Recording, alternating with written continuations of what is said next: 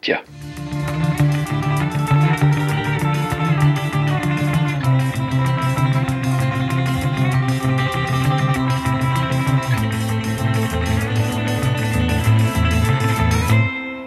Pas mal, non? C'est français.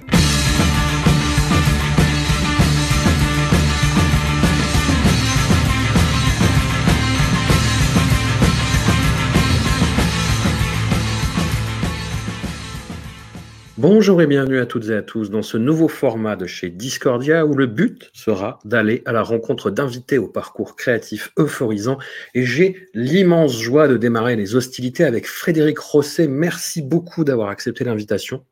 Bah, merci. C'est une immense joie de, de, vous recevoir parce que vous êtes le co-auteur d'un de mes énormes coups de cœur sériels de la décennie écoulée, Irresponsable, trois saisons euh, sur OCS. Donc déjà, merci pour ça. Ah bah, merci pour ce retour.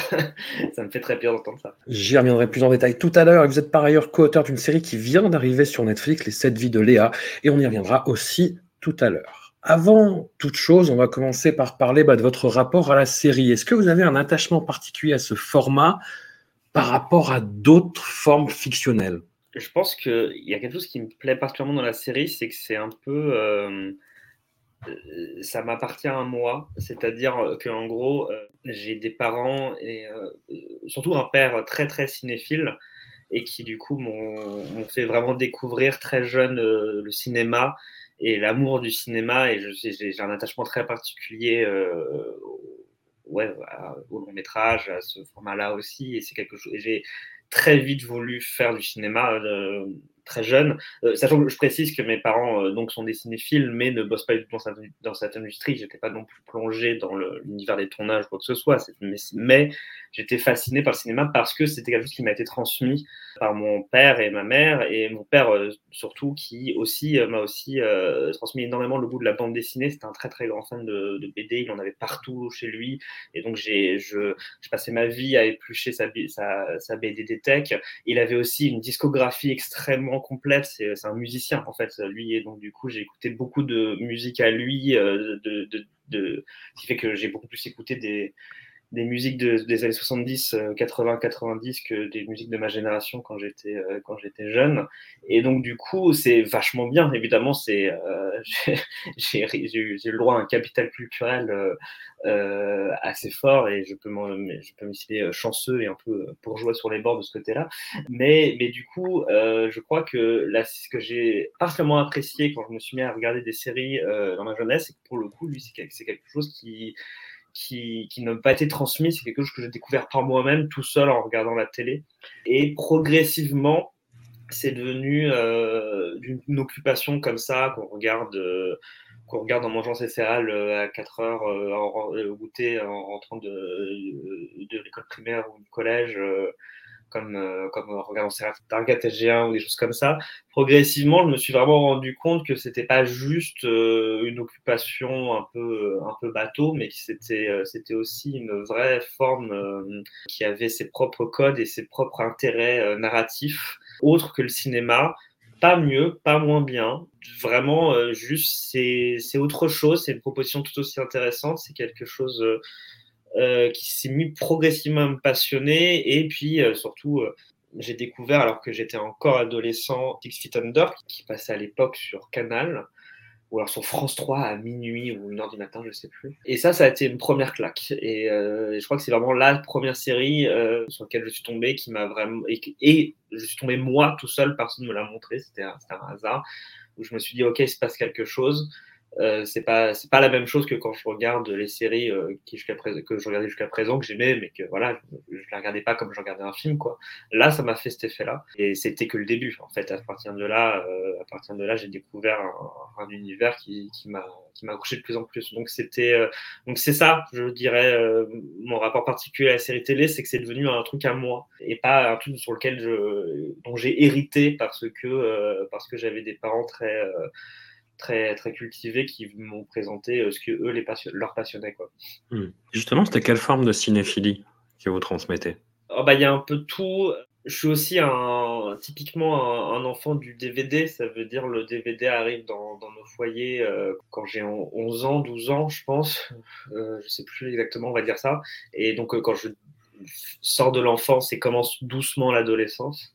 Et, euh, et, à ce moment-là, du coup, à chaque fois que j'allais chez mon père, parce que il était divorcé, quand j'allais chez mon père le week-end, à chaque fois, il avait acheté euh, des nouveaux DVD. Et lui, il, a, lui, il est très euh, cinéma, euh, cinéma d'auteur dans le sens où il achetait euh, toute la collection d'un cinéaste. Il avait une obsession pour regarder tous les films d'un cinéaste. Du coup, je suivais cette obsession avec lui.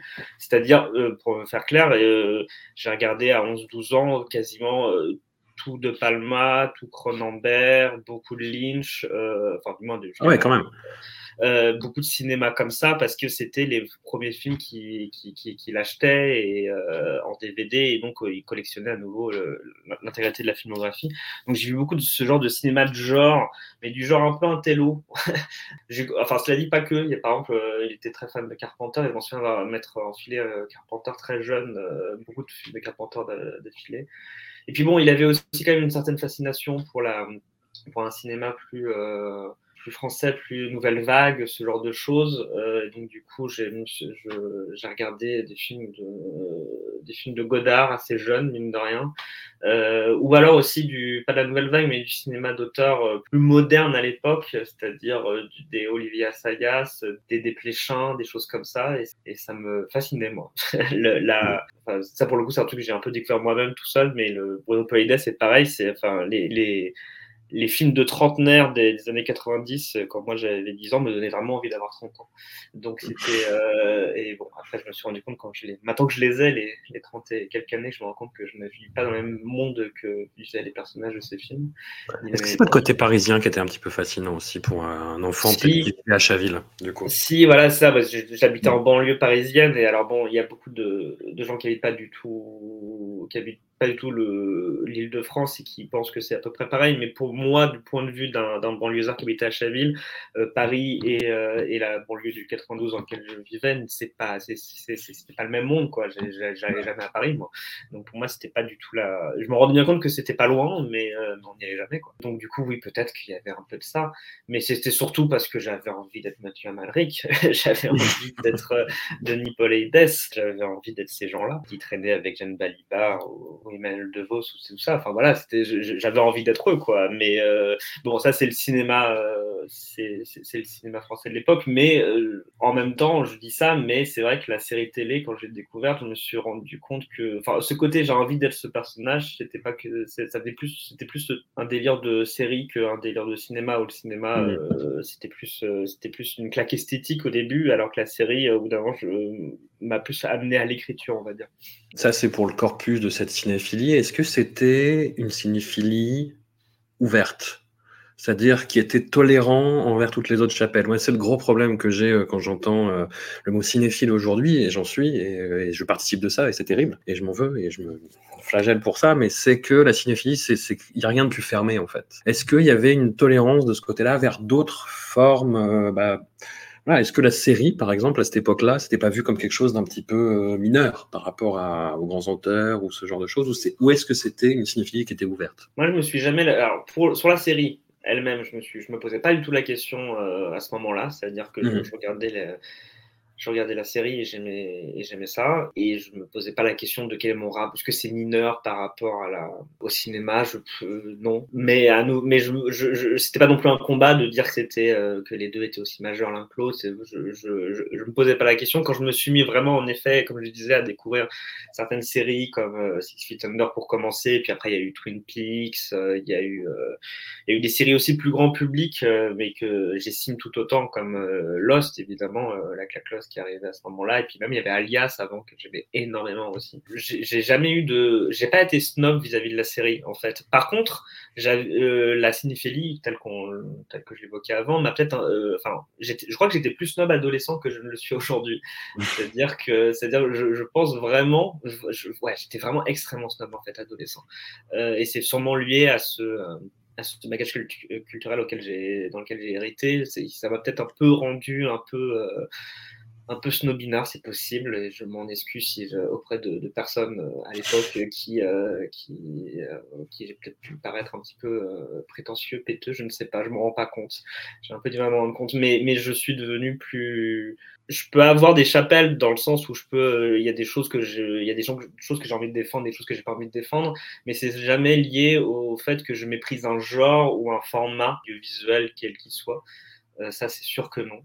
Euh, je parlais de la BD aussi, je crois que ça m'a aidé ça. C'est-à-dire que euh, je lisais beaucoup, beaucoup de bandes dessinées et j'entendais dire que la BD c'était de la sous-littérature et je trouvais ça complètement débile. Du coup, j'étais contre. Je m'en souviens, je sais pas pourquoi là, ça m'évoque ça. Je m'en souviens de. J'étais un grand fan de Gainsbourg aussi et je m'en souviens que de Gainsbourg qui disait qu'il faisait un art mineur et que, et que l'art majeur c'était la peinture, les choses comme ça. Et je m'en souviens que je trouvais ça déjà totalement débile à l'époque quand j'étais jeune. Donc ça veut dire que très vite je trouvais que l'idée de parler d'art majeur et d'art mineur, je trouvais ça débile en fait. Donc mm. j'étais pas snob là-dessus. Six Feet Under, ça correspond à un petit peu ce nouvel âge d'or qu'il y a eu euh, sur la création télévisuelle, avec HBO euh, notamment.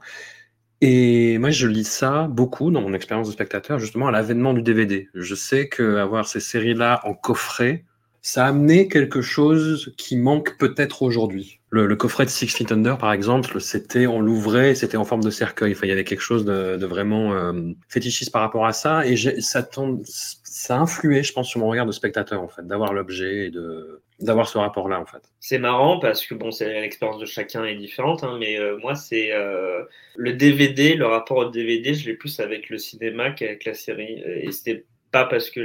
J'ai pas eu l'expérience d'avoir beaucoup de coffrets DVD. Feet Under, je l'avais vraiment, euh, vraiment regardé à l'époque, diffusé un peu n'importe comment, et puis après j'avais réussi à, retrouver des fichiers. Par exemple, je Lost. Lost, c'est vachement intéressant sur mon rapport à comment euh, regarder des séries parce que j'ai, euh, c'est vraiment la série qui a tout changé. C'est-à-dire que les deux premières saisons, je les ai regardées en VF quand ça passait sur TF1 à l'époque. C'était la fin de l'époque où on avait l'impression qu'il n'y avait pas d'autre choix que de regarder comme ça. C'était regarder ce qui passait à la télé, puis voilà. Et puis, euh, et puis j'avais pas envie d'attendre la 3. Et puis, j'apprends que la 3, elle est diffusée actuellement euh, aux États-Unis. Mais et en fait, je découvre euh, ce que c'est que regarder une série en streaming. Euh, et donc, du coup, je, je découvre les sites de streaming. J'étais vraiment très en retard aussi, un peu quand même, pour être honnête, sur mon rapport à Internet. Je me mets à traîner sur les forums et à découvrir ce genre de choses. Et donc, je me mets à regarder la saison 3. Et, saison... et, j'adorais l'idée de découvrir cette série euh, euh, vraiment plutôt que prévu, de découvrir la VO aussi. par contre, la, du coup, la, saison, la qualité visuelle de, streaming n'était pas ouf. Puis après, j'ai découvert le téléchargement illégal directement, où là, on avait une bien meilleure qualité. Et ça allait jusqu'à la saison 6, où j'étais tellement fan et tellement impatient que je regardais en direct, euh, en diffusion euh, simultanée aux États-Unis à 3 h du matin avec euh, les coupures pubs, l'absence de sous-titres alors que je suis très mauvais en anglais et puis la qualité visuelle qui pour le coup était vraiment dégueulasse. C'était du streaming pas terrible quoi. Mais je m'en foutais, j'étais, je voulais trop savoir quoi. Et après je suis allé charger en très bonne qualité avec les sous-titres derrière pour le revoir. Et donc, donc c'est, vraiment moi, c'est cette obsession de la série télé. Je pense plus à, j'ai plus ça en tête que le que l'objet DVD. Même si l'objet DVD, si, euh, c'est, ça a été très important pour euh, Twin Peaks. Parce que, comme beaucoup de gens, j'ai découvert Twin Peaks au moment où ils se sont enfin décidés à sortir le coffret DVD. Euh, c'était la fin des années 2000, je crois. Alors, j'avais une, camarade de classe qui me les a enregistrés en VHS parce qu'elle avait Canal Jimmy. Ça, ça date. Ah ouais, ouais, bah on est peut-être pas totalement la même génération, j'avoue là-dessus. moi, mes parents m'en parlaient tout le temps. En fait, moi, j'étais fan de Lynch en tant que pour, son cinéma, mais Twin Peaks, j'avais pas l'occasion de le voir. Mes parents n'arrêtaient pas d'en parler en disant ah mais oui, on l'avait regardé, on avait les VHS, c'était en VF, mais c'était vachement bien quand ça passait à l'époque sur euh, la 5. Et je leur en voulais beaucoup parce qu'ils avaient gardé tellement de VHS. La maison était remplie de VHS, mais ils n'avaient pas gardé celle-là. Quoi. Je trouvais ça débile. Et, finalement, tant mieux. Je préfère avoir découvert le, la série. Euh, euh, jeune adulte euh, en DVD et en VO sous-titré qu'en VF en VHS dégueulasse. Enfin, je sais pas, mais en tout cas, ça s'est très bien goupillé finalement. Et quid de la saison 3 alors? Oh, j'adore. Je suis un fan absolu de. Je suis un fan absolu. Enfin, je sais pas, sais pas quoi dire d'autre. Je trouve que c'est, pas la même chose, c'est pas la même série, c'est pas la même œuvre, mais c'est, un, un objet fascinant, quoi. Unique parce que pour plein de raisons, c'est pas, c'est une série écrite un peu n'importe comment sur le format série, et donc du coup, j'entends ceux qui disent que c'est pas vraiment une série parce que ça a clairement pas été écrit pour. Et euh, il y a plein de choses qui te fait que d'un moment ça pourrait m'énerver ça, mais en fait, j'en ai rien à foutre. Alors là, vraiment, euh, c'est, euh, du génie, quoi. Sur le moment, je pense que j'ai préféré le fait que ce soit totalement le contre-pied de tout c'est-à-dire dans la forme, dans la structure, dans l'interprétation, dans le fait que c'est quelque chose de très frustrant pour qui euh, veut prolonger le souvenir de, des deux premières saisons. Et maintenant, euh, le, côté je fais un peu ce que je veux, quoi. Je, je fais beaucoup ce que je veux même. Bah, Lynch est l'un des rares gars, mais vraiment très très très rares gars qui ne m'a jamais déçu. Il n'y a rien que j'aime pas chez lui, quoi. Et qui, et même en vieillissant, parce qu'il y a beaucoup de gens que j'adore, mais euh, dont leur, mais qui de la génération Lynch, je trouve, ont un peu ont un peu baissé en qualité, euh, ont un peu perdu un, peu mojo, on va dire, et Lynch pas du tout, mais c'est parce que il, fait une tous les 10 ans maintenant. Euh, c'est parce que son, il a fait il a un Empire, et puis après il a s'est tué jusqu'à faire la saison 3 de Twin Peaks derrière, et on ne sait pas s'il va revenir, mais je suis persuadé que s'il revient, ce sera pour une bonne raison. C'est pas quelqu'un qui va continuer parce qu'il faut bien continuer. Et ça, ça j'ai un énorme respect pour ça parce que c'est extrêmement rare. Et je suis pas sûr moi-même, en tant qu'artiste, que j'en serais capable. Mais en tout cas, lui, c'est assez fascinant qu'il fasse ça. Et hum, aussi, cet âge d'or euh, des séries, ça a amené, euh, bah, comme je disais, les coffrets. Et moi, ce que ça a amené, en fait, c'est le, fait de. J'ai découvert ce qu'on n'appelait pas encore le binge-watching. C'est-à-dire que le téléchargement, je m'y suis mis un petit peu plus tard, mais je commandais par contre les coffrets DVD euh, import des, séries euh, dès qu'elles sortaient avant qu'elles soient diffusées en France. Je faisais ça pour 24 heures chrono, notamment. Et je recevais le coffret et euh, je regardais les 24 épisodes en deux jours. Ah ouais, bah, alors moi, mon rapport à 24 heures, c'est encore autre chose. C'est pour moi, 24 heures chrono, c'est la série que je regardais avec ma mère jusqu'à vraiment très tard, euh, même quand on était, même quand on vivait plus ensemble, on essayait de. Quand j'allais chez elle, je m'en souviens qu'on s'était maté du 24 heures chrono parce que c'était émotionnel. En fait, on n'avait pas Canal, mais elle avait une collègue qui avait Canal et qui nous les enregistrait en VHS les épisodes et donc du coup, on découvre toutes les semaines les deux épisodes diffusés parce qu'ils ont diffusé deux par semaine. Et, alors ça, moi, le binge watching, ça c'est sûr que c'est euh, toutes les séries qui me sont vraiment importantes, qui sont vraiment euh, inscrites en moi, c'est des séries où euh, j'avais la frustration de devoir attendre. Le, Toutes les séries que j'ai pu binge watcher. Même les autres grandes séries géniales HBO, pour le coup, je m'en souviens avoir passé un été entier à mater Les Sopranos et Oz à la suite tout le temps, je, ne faisais que ça. Tout cet été, je, je matais ça. Et ose, faut y aller à petit, à, petit feu pourtant. Hein. Ouais, et ben je l'ai pas fait.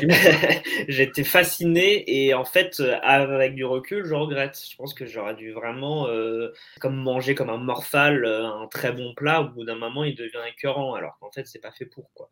Et hmm. euh, il y a même des séries géniales que j'ai arrêtées, que j'ai jamais réussi à reprendre parce que ça m'avait écœuré tellement que je m'avais maté trop d'un coup. Par exemple, The West Wing, j'ai maté 4, 5, 4 ou 5 saisons d'un coup et au bout d'un moment j'en pouvais plus et j'ai jamais fini. Il faudra vraiment un jour que je le fasse. Je parle d'un truc que j'ai fait, c'était il y a 10 ans quoi. Et je pense que je pense ouais, que c'est super important, euh, quelle que soit la façon dont on regarde les séries. Aujourd'hui maintenant que tout qu'on a accès à, tout tout le temps, je pense que c'est super important de savoir un petit peu euh, se tempérer et, regarder progressivement parce que c'est comme ça qu'une série vieillit bien en nous quoi. C'est mmh. sûr. Votre première expérience, si je dis pas de bêtises, professionnelle dans l'univers de la série, c'était dans le milieu de la bande dessinée, c'est ça? Euh, Oui, ça veut dire mon tout premier job payé professionnel, c'était euh, pour une bande dessinée euh, qui s'appelle Marion Duval, qui est, euh, qui est une BD que je lisais moi-même quand j'étais môme, parce que c'est très vieux, mais en Duval, euh, ça, ça, ça, ça, existe depuis les années 80, je crois.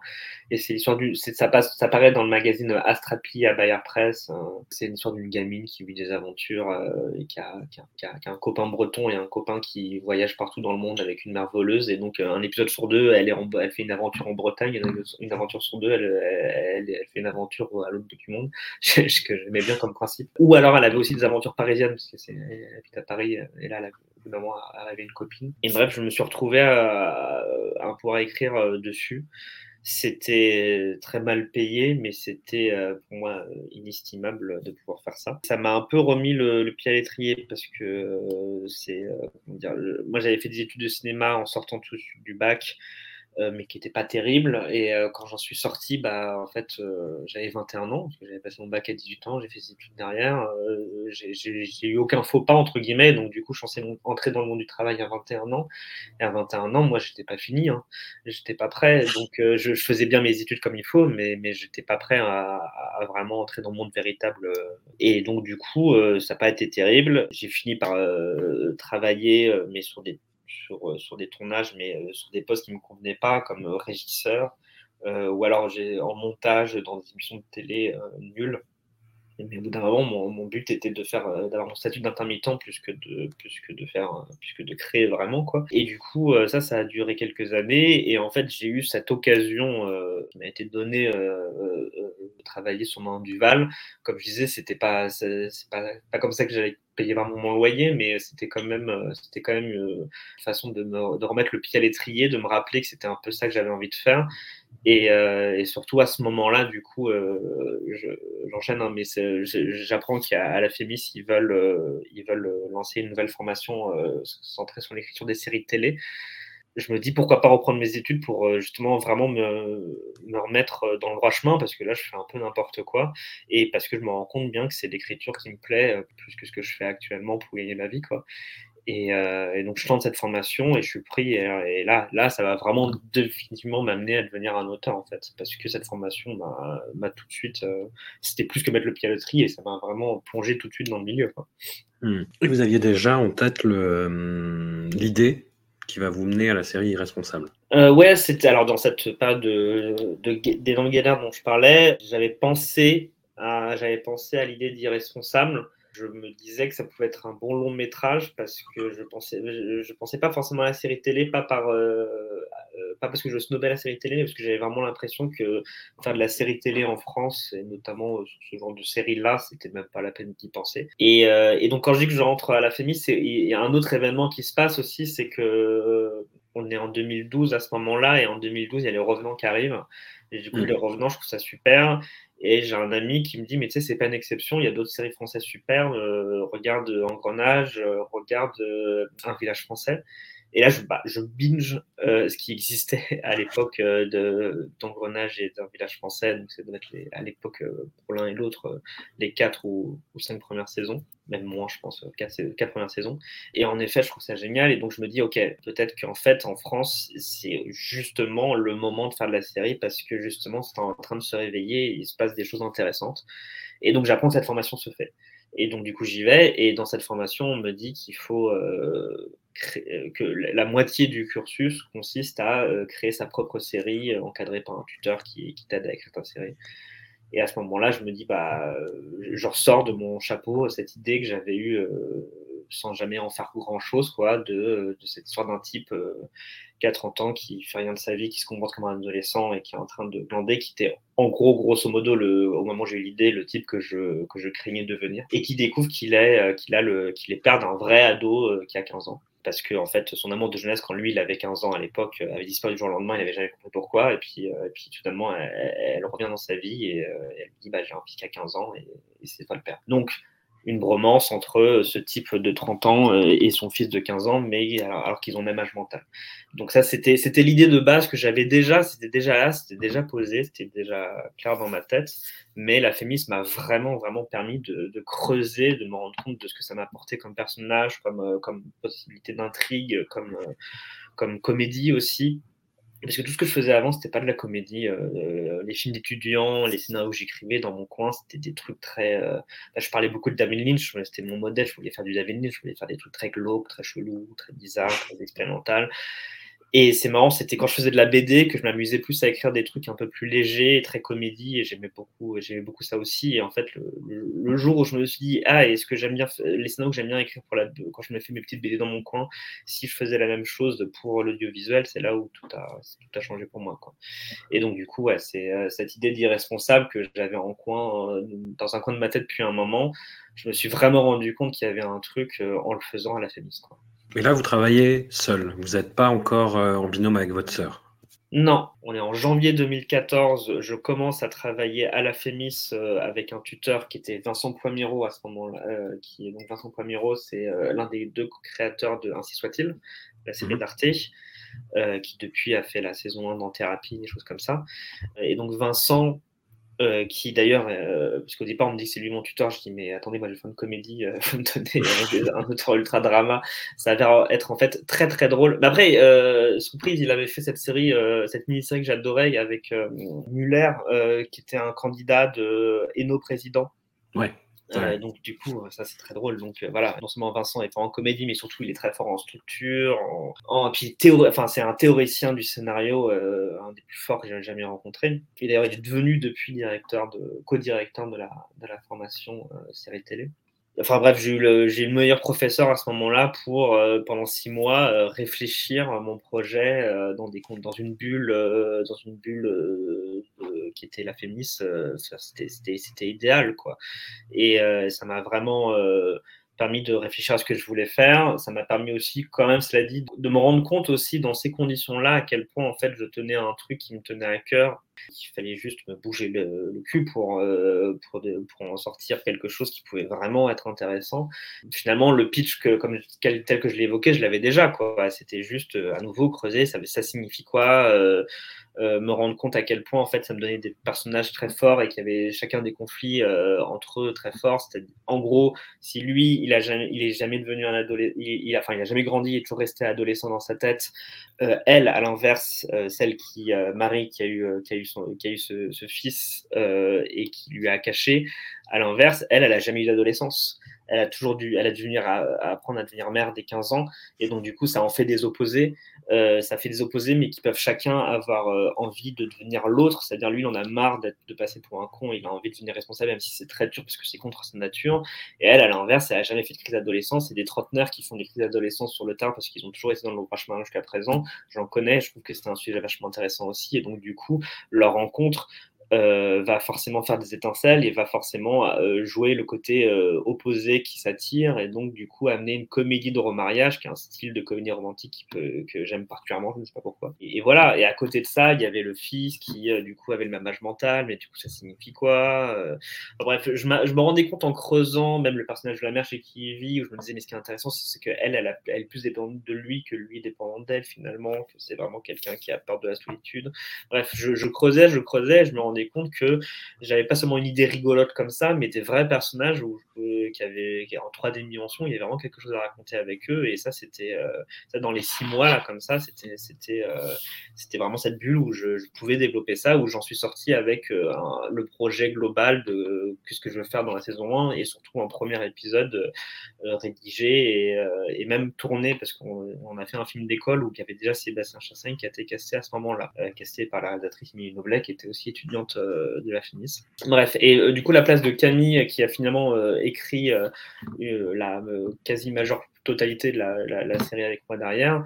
Elle, elle était, elle était pas encore là, mais c'était un peu ma, ma lectrice extérieure pendant cette période où j'étais à la famille. Ça veut dire dès que j'avais envie d'avoir un avis autre que mon tuteur ou que les gens, les directeurs de la formation, quand je me posais des questions, je lui faisais lire et voilà quoi. Et puis surtout, ça m'a paru très évident de, lui proposer de bosser avec moi parce que bah, on s'inspirait tellement de la, de, la, de la banlieue dans laquelle moi j'avais grandi ou dans la banlieue où nous on avait été nous-mêmes adolescents et je trouvais ça tellement logique que ça. Enfin, je savais que ça allait lui parler et qu'on n'avait jamais bossé ensemble et que c'était l'occasion quoi. Donc, euh, une fois, une fois sorti de la Fémis et une fois qu'on a confirmé que, enfin, j'ai trouvé une boîte de production Tetramédia et qu'on s'est dit euh, et qu'on a s'est dit qu'on allait euh, parler à OCS et qu'OCS a dit oui euh, et que du coup l'avantage OCS c'est qu'il nous donne pas beaucoup d'argent mais on fait un peu ce qu'on veut à partir de là j'ai dit bah, bah, du coup moi je veux bosser avec ma sœur.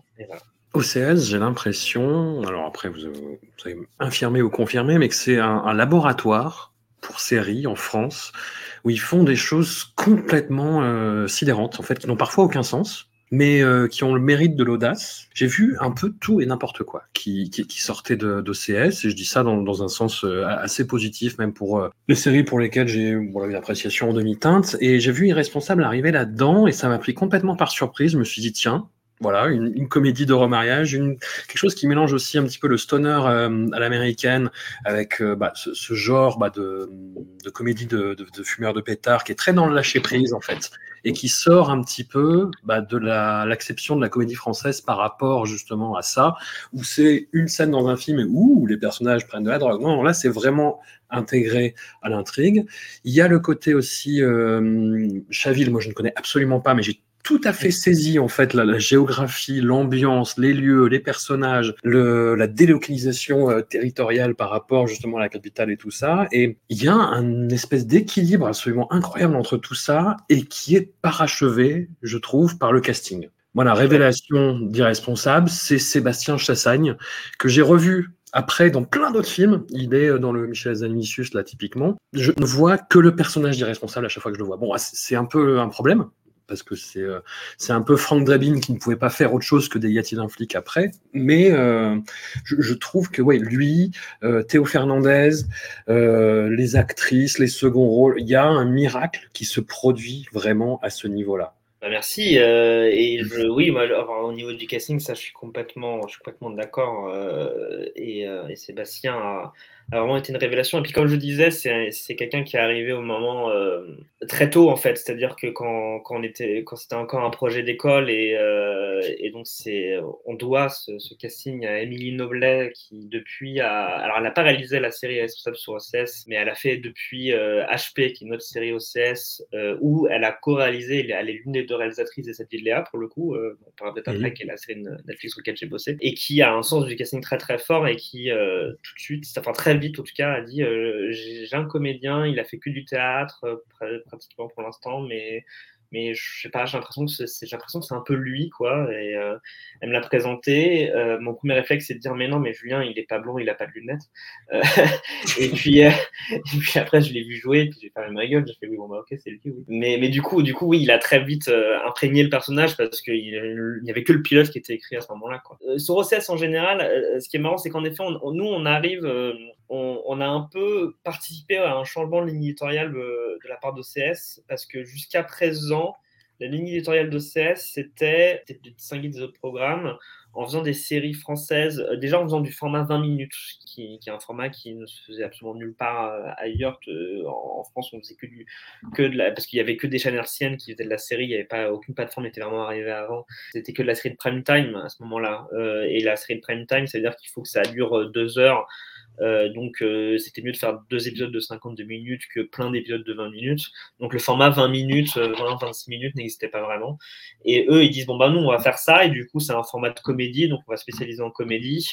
Et on va faire de la comédie loufoque comme on n'en voit pas. Et donc, en effet, des trucs très expérimentent beaucoup, qui font des, des trucs très... Il y avait des séries qui, je sais pas, je, me disais, on dirait du Zaz, quoi. Ou, il y a un peu tout, il y avait du, du post-Camelot un petit peu aussi. Oui, alors oui, alors ça, ça, du Camelot ouais. en veux-tu en voilà. Euh, il y avait, mais je disais ça par exemple en pensant un peu à France-Québec, c'était vraiment C'est vraiment étrange ça aussi. Mais, hein. mais un n'importe quoi ouais. qui peut vachement plaire ou pas plaire. Ou, et puis il y avait, euh, puis moi j'ai beaucoup il y avait aussi Empreinte Digitale qui euh, était une boîte de production qui avait très envie de faire un peu, de faire des séries comme on n'en faisait pas avant, qui sont arrivés, qui ont fait Lazy Company, qui était de la comédie ouais. et, et, qui, et avec qui j'ai ensuite beaucoup travaillé parce que c'est eux qui, qui font les qui ont produit cette vidéo mais, mais justement, eux, ils ont fait les grands et nous, on arrive avec Irresponsable. Et en fait, on a un peu, euh, en arrivant en même temps, on a un peu donné une autre couleur à, à ce que proposait euh, OCS, puisque soudainement, c'était en effet des séries beaucoup moins. Ça restait des comédies, mais des comédies beaucoup plus. Euh, je sais pas, moins loufoque, plus, plus humaine, plus, plus réaliste, plus naturaliste, plus euh, euh, avec des personnages moins cartoonesques. Et donc c'était autre chose. Euh, ce qui est marrant, c'est que du coup, nous, quand on a proposé à OCS Irresponsable, leur premier réflexe a été de dire on aime beaucoup, on trouve ça très bien, mais on se demande euh, qu'est-ce qui fait que c'est une série OCS. C'est leur obsession à ce moment-là, c'est qu'est-ce qui fait que c'est une série OCS qui ne peut être que sur OCS Qu'est-ce qui fait que c'est pas une série qui pourrait aller sur France 2 en fait? Qu'est-ce qui fait... Parce que nous, ouais. on veut faire des séries qui, qui, ont pour particularité de se dire euh, ces, ces, séries n'arriveront nulle part ailleurs, il n'y a que nous qui pouvons le faire. quoi. Et nous, on s'était un peu euh, débrouillé en disant bah, vous voyez, il fume des c'est un mec qui fume des joints avec son ado de 15 ans, et en fait, ça, bah, on, sur France 2, on ne pourra pas le faire. Euh, mais donc, du coup, c'est une autre façon de dire que ça pourrait être que sur OCS et que vous qui pouvez le faire. À ce moment-là, a, il manquait, je pense que les choses ont un peu changé depuis, mais, en tout cas, à ce moment-là, on, leur répond ça. Et, euh, et, ça leur suffit, mais aussi parce que voilà, euh, Boris Duchesne, qui était le directeur des programmes, en gros, je mentionne dans la, la, note, je crois que dans la note d'intention que j'avais euh, rendue en plus de, des textes, je disais que ma, mon inspiration principale, c'était Dieu seul me voit de Versailles Chantier de Bruno Païdes, et que c'était vraiment que ce type de comédie, de situation que j'aime que énormément, et que Julien, dans le fond, même s'il y a des différences qui ressemblent beaucoup au personnage de Denis Païdes, Albert Jean-Jean, quand je rentre dans son bureau, je vois une affiche euh, je vois un poster euh, Dieu seul me voit. Donc ouais. j'ai fait ah bon bah je crois qu'on va parler le même langage. et en effet, ça, lui a évidemment énormément parlé. Et du coup, il s'est dit, OK, banco. Et en même temps, comme je disais, euh, il y avait Emprunt Digital qui faisait les grands, qui voulait aussi faire une série un peu différente et qui avait convaincu OCS de dire, faites-nous confiance. Je sais que c'est pas ce que vous faites habituellement, mais on invite ça. Et comme, ça, et comme euh, c'était eux qui leur avaient fourni leur grande série OCS jusqu'à présent, qui était les compagnies, ils ont laissé faire. Et je pense que c'est du coup l'année 2016 est une année assez euh, importante euh, pour OCS parce qu'ils ont ils sont mis soudainement à faire des séries comme ça. Il y en a eu d'autres qui sont arrivés depuis HP 25.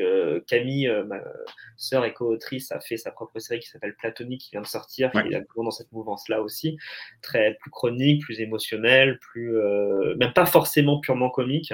Euh, d'ailleurs, Empreinte Digitale est allée encore plus loin en faisant une, série euh, pas du tout comique euh, avec Mission aussi. Et en même temps, ce qui est marrant, c'est qu'OCS n'a pas en même, en même temps n'a pas, n'a pas abandonné son côté série loufoque un peu, un peu folle. Il, je me souviens qu'en même temps, il faisait Hollywood, il faisait José, il faisait, ils ont fait, ils ont fait Nu récemment. Enfin, ils font ils continuent à faire des séries dans ce, dans le ton dont on parlait avant, mais, mais ils mélangent quoi. Ah, par rapport au, à, Dieu seul me voit euh, Versailles Chantier, à le côté euh, enfin ambiance de troupe quoi. Je, reviens au casting, mais vraiment il y a une alchimie entre, entre les acteurs, entre Sébastien Chassagne, Théo Fernandez, entre Sébastien Chassagne et Nathalie Serda qui est incroyable, qui a des intonations qui me fait mais, hurler de rire à chaque fois, avec Marie Kaufmann. Enfin, il y a vraiment ce côté-là et qui s'agrandit au fil des saisons en fait. Ouais, ouais, non, mais le, le, casting était évidemment super important. Alors, faut avouer que, faut avouer que on a été assez euh, béni des dieux. On a, on a, on a, enfin, on a, on a, géré aussi, hein, faut le dire. on a trouvé des, et puis on a trouvé des gens assez incroyables. Marie Kaufmann a été trouvée extrêmement rapidement, Nathalie Sarda aussi, mais je m'en souviens qu'on galérait à trouver notre Jacques, notre ado. Et, euh, et le jour où Théo est arrivé devant moi là et qu'il a joué, euh, je fais mais c'est, enfin, c'est fou quoi. En plus. En plus, Jacques, c'est un personnage très particulier pour moi parce que en vrai de vrai, le personnage auquel je m'identifie le plus, c'est Jacques. Et donc, hmm. du coup, euh, donc, du coup, je, je, sais pas, j'étais peut-être plus exigeant concernant ce rôle.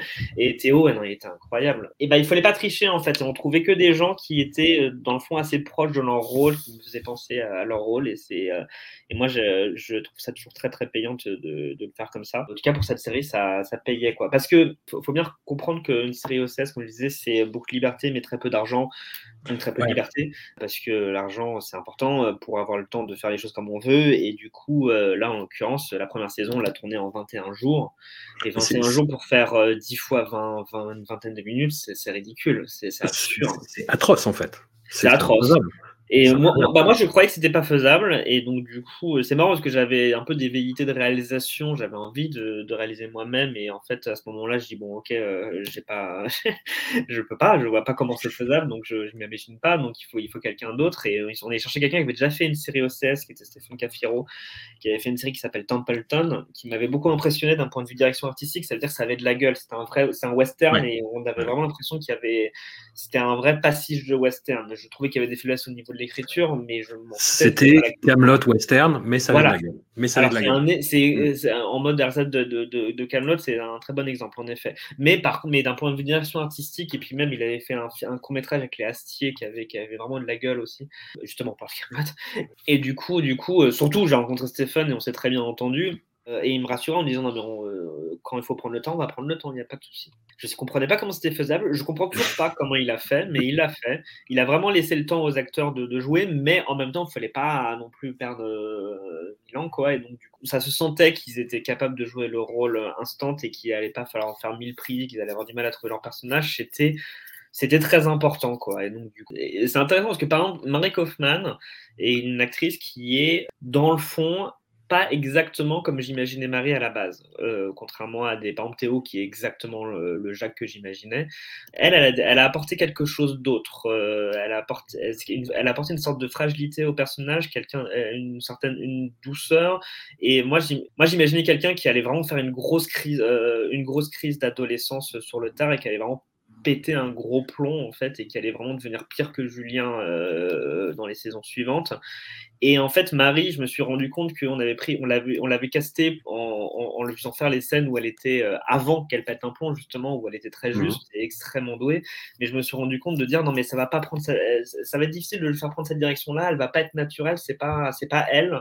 Et à un moment donné, il faut assumer que le rôle, c'est, enfin, faut, faut accepter avec qui on tourne, quoi. Et parce que à cause aussi des conditions dans lesquelles je, et donc du coup, j'ai assumé ça et j'ai, j'ai fait de, j'ai écrit Marie en tenant compte de ça dans les saisons suivantes.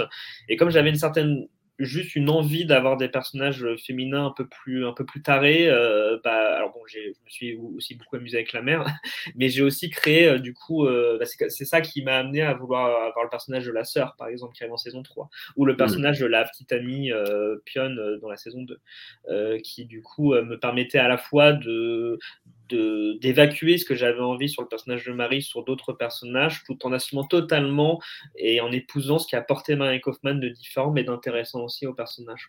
Et c'est hmm. comme ça qu'on trouve une certaine justesse et qu'on arrive à se dire du coup en tant que spectateur, je pense, oh là c'est vraiment le casting qu'il fallait pour ces personnages. C'est parce que l'un va avec l'autre en fait. Vous avez évoqué la liberté que vous aviez sur, sur OCS. J'ai lu dans une interview précédente qu'il vous donne absolument pas de notes quoi. Enfin, c'est, vous êtes libre, vous, vous êtes livré à vous-même en fait. Ouais, il paraît que ça a un peu changé, je sais pas. mais, mais, en l'occurrence, moi, en effet, c'était vraiment ça le deal. Hein.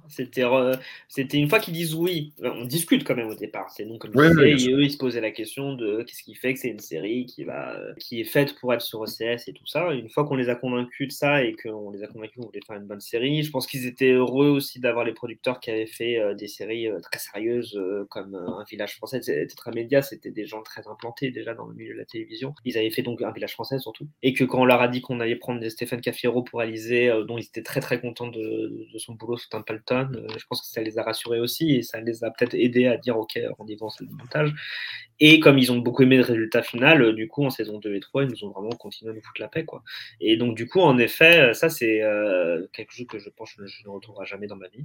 Enfin si, je, retrouve actuellement, je me prépare à réaliser un court métrage et donc, euh, pour passer justement à la réalisation, un peu, j'avais envie de ça aussi. Et, euh, et, là, soudainement, je retrouve un peu cette liberté et un, presque un peu flippante de me dire putain, il n'y a personne qui me dit quoi faire. Euh, je, je, fais ce que, un peu ce que je veux. Évidemment, à partir du moment où ça, où ça rentre dans, dans l'économie, et l'économie qu'on métrage, c'est un peu l'économie de CS, c'est pas grand chose. Mais, mmh. mais c'est quand même un certain vent de liberté assez fort. Et ça, ça, m'a fait du bien et c'était essentiel en tant que jeune créateur pour euh, pouvoir prouver ce que je valais euh, sans, avoir l'impression de, me faire bouffer. C'est-à-dire, en, en, gros, quand je suis sorti de la Fémis, il y, a deux il y a deux producteurs, enfin une productrice et un producteur qui sont venus me voir. Les deux voulaient faire irresponsable. La, productrice me disait, euh, me parlait de Canal+. Elle me disait, je suis sûr que ça va être sur Canal. c'est fait une série, c'est une série faite pour Canal. elle avait déjà une série Canal qui se faisait à l'époque. Et alors que l'autre producteur, Tetra Media, lui, il me disait, moi, je pense qu'il faut aller sur OCS. Euh, je ne crois pas du tout à une grosse chaîne. Je pense que c'est une petite série et je pense que c'est en fait pour être dans les commis d'OCS. Et puis au moins, euh, on aura la paix alors que Canal, ils vont vraiment vouloir euh, tout changer. Ça va être compliqué. Quoi. Et donc, du coup, j'avais un choix éditorial à faire. de mon, personnellement, est-ce que, je, est-ce que je, je, vais chez la productrice qui me promet mon émerveil sur le grand, la grande chaîne qui fait rêver ou est-ce que je vais chez l'autre qui dit non, non, soyons prudents, allons plutôt faire euh, notre série dans notre coin, dans cette petite chaîne qui, va au moins nous foutre la paix quoi, et nous permettre de faire cette série-là. Et puis au moins, on est sûr qu'elle va exister si jamais ils acceptent, parce que euh, Canal, c'est l'enfer de développement qui peut durer des années, des années. Et euh, je sais pas ce qui serait passé si on avait tenté Canal. Ma théorie, c'est qu'Airstone n'aura jamais existé, mais, mais en tout cas, je suis allé du côté de, du producteur qui, qui disait d'aller voir OCS et je pense que j'ai eu raison. Parce que du coup, du coup ça s'est fait très très très vite. Du coup, on avait euh, une vraie liberté. En effet, c'était un projet qui, se, qui même si c'est très dur, pouvait se faire avec euh, dans les conditions financières euh, que OCS proposait. Et du coup, la série, je trouve, me ressemble, même si c'est une offre collective. Hein, je suis pas seul. Et comme je disais, il y a Stéphane Cafiro qui a réalisé, voilà. Mais je considère, enfin, je revendique sa paternité parmi d'autres et, et j'en suis fier et ça m'a ça m'a permis pour ça me permet je pense pour la suite de ma carrière du coup d'être identifié comme le type qui a fait ça et donc du coup d'avoir une certaine liberté sur des projets qui pourtant, euh, qui, là, on peut avoir plus de plus gros budget ou je sais pas quoi, mais euh, voilà, et, là, personne ne me parle de me foutre un auteur senior euh, dans les pattes ou des choses comme ça, parce que j'ai fait responsable. Donc mmh. c'était le, c'était le bon, le bon premier échelon d'un point de vue carrière, c'était le bon, le bon point de départ. Et en, dehors de ça, d'un point de vue purement artistique, le bon, euh, le bon guichet pour faire artistiquement euh, la série que je voulais faire. J'ai eu l'impression, assez rapidement, en fait, pendant la diffusion de la première saison, que ça a été un. Il y a eu un vrai phénomène de bouche à oreille sur la série, en fait. Il y a eu vraiment euh, beaucoup de gens qui l'ont recommandé, qui se l'a recommandé, comme un petit peu bah, la petite sensation du moment qu'il fallait absolument pas rater. Quoi. Comment vous l'avez vécu, ça? Est-ce que, c'est, est-ce que ça a été le cas déjà? Ouais, je l'ai un peu vécu. C'est marrant parce que c'est difficile de se rendre compte d'un succès d'une série de chez soi, à l'écran. On n'a pas forcément d'audience. Moi, j'avais juste l'impression que c'était une série qui était à 90% euh, regardée par euh, euh, mes amis, des journalistes et des gens du milieu. c'était du, coup les vrais gens, les vrais spectateurs. C'était difficile de les, trouver, de les nicher, de se rendre compte. enfin, heureusement, il y avait Twitter qui permettait un peu de regarder, mais là, là un peu le, le titre de ma série parce que si je faisais, euh, si je tapais irresponsable sur Twitter, euh, je trouvais plus des, euh, des tweets sur Manuel Valls que sur, sur, ma série.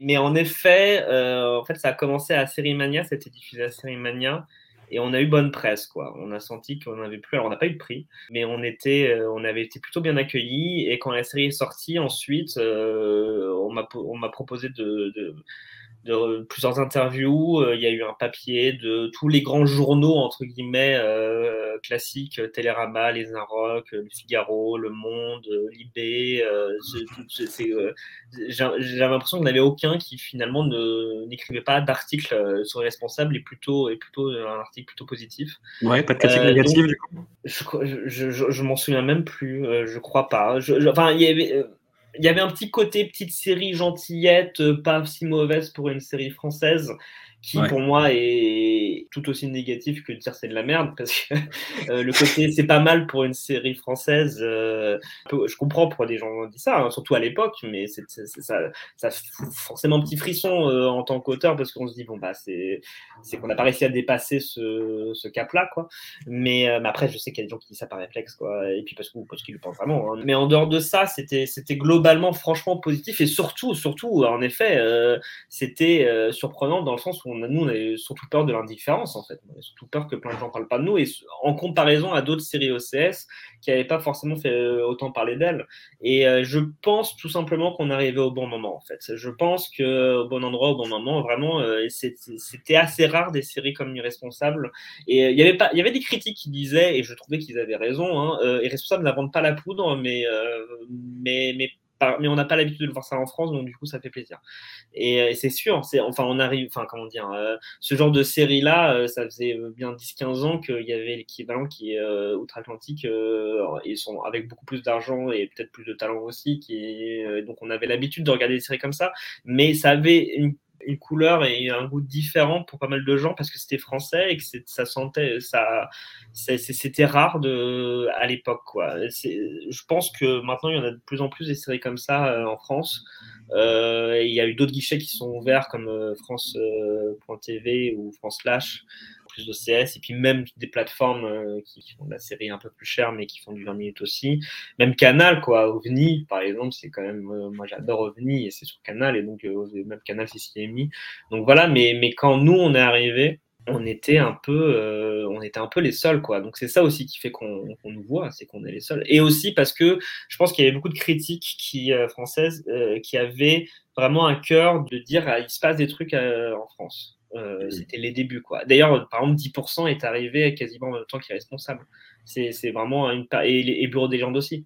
C'est une période où il se passait quelque chose en France et les gens le voyaient. quoi. Et nous, on était, euh, on n'était pas la série la plus, euh, la plus remarquable et la plus remarquée, mais dans notre catégorie à nous, on a été remarqué, ça c'est sûr. Et vous l'expliquez comment ça avec le recul? C'est un alignement d'étoiles, la création de l'information de la FEMIS, les chaînes qui s'intéressent à ce genre de format, qui essaient de brusquer un petit peu tous ces formats? Ah oui, oui, oui. Non, comme je disais, j'étais au bon endroit au bon moment. C'était, c'était, hmm. ça, c'est, ça, c'est évident. Et de toute façon, je, avec ma, petite expérience maintenant euh, du milieu, je, pense que beaucoup de séries euh, euh, qui ont marqué existent parce qu'elles étaient là au bon endroit au bon moment et ont marqué parce qu'elles étaient là au bon endroit au bon moment. Il faut forcément un alignement des planètes pour que pour qu'un événement comme ça arrive. Quoi. Il faut un peu de chance. Après, la chance, il faut la provoquer. C'est-à-dire qu'évidemment, on a eu la chance d'être là à ce moment-là, mais on a aussi livré cette série-là qui, a, qui a marqué parce que, parce que dans son genre, les gens l'ont trouvé réussi. Donc, du coup, je cherche pas juste à dire qu'on a eu un gros coup de couille. Euh, je, je, je, suis, comme je disais, je suis assez fier du résultat, mais euh, surtout vu la difficulté que ça a été de, de tourner ça. Mais il faut, faut vraiment pas sous-estimer le, le, critère chance. Quoi. De toute façon, la, la méritocratie, tout ça, ça n'existe pas. Euh, voilà. Mais, mais c'est vrai, c'est super important. C'est même indispensable. Dans cet alignement de planètes, il y a un nouveau maître du jeu qui arrive, c'est Netflix, et qui propose énormément justement à des créateurs français dans le cinéma de genre, notamment, qui est quelque chose d'assez oublié, bah, des formats sériels. On a des choses assez incroyables comme Marianne, comme Vampire, comme Marseille. On en a parlé un petit peu en off, mais Marseille, c'est quand même quelque chose d'assez, incroyable euh, sur le papier. Quel appel d'air ça fait, ça? J'ai l'impression que c'est, euh, c'est un petit peu voilà, je vous ai dit que je vous mettrais pas en porte-à-faux vis-à-vis de gens avec qui vous collaborez, mais euh, bah, ça, ça m'intrigue vraiment, Netflix, en fait, ce modèle, comment ça se passe. Et en même temps, on a l'impression bah, que derrière, euh, on peut se faire abandonner au bout d'une saison.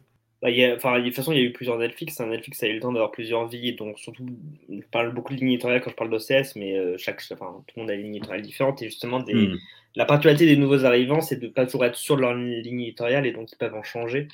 Et euh, je pense que Netflix en a changé plusieurs fois, donc ça, ça, dépend des périodes. Euh, ça dépend des périodes. Et puis, et surtout, il n'y a pas que Netflix qui arrive. Enfin, c'est Netflix un peu les premiers à arriver en termes de plateforme, mais il y en a d'autres qui arrivent, qui sont en train d'arriver, ouais.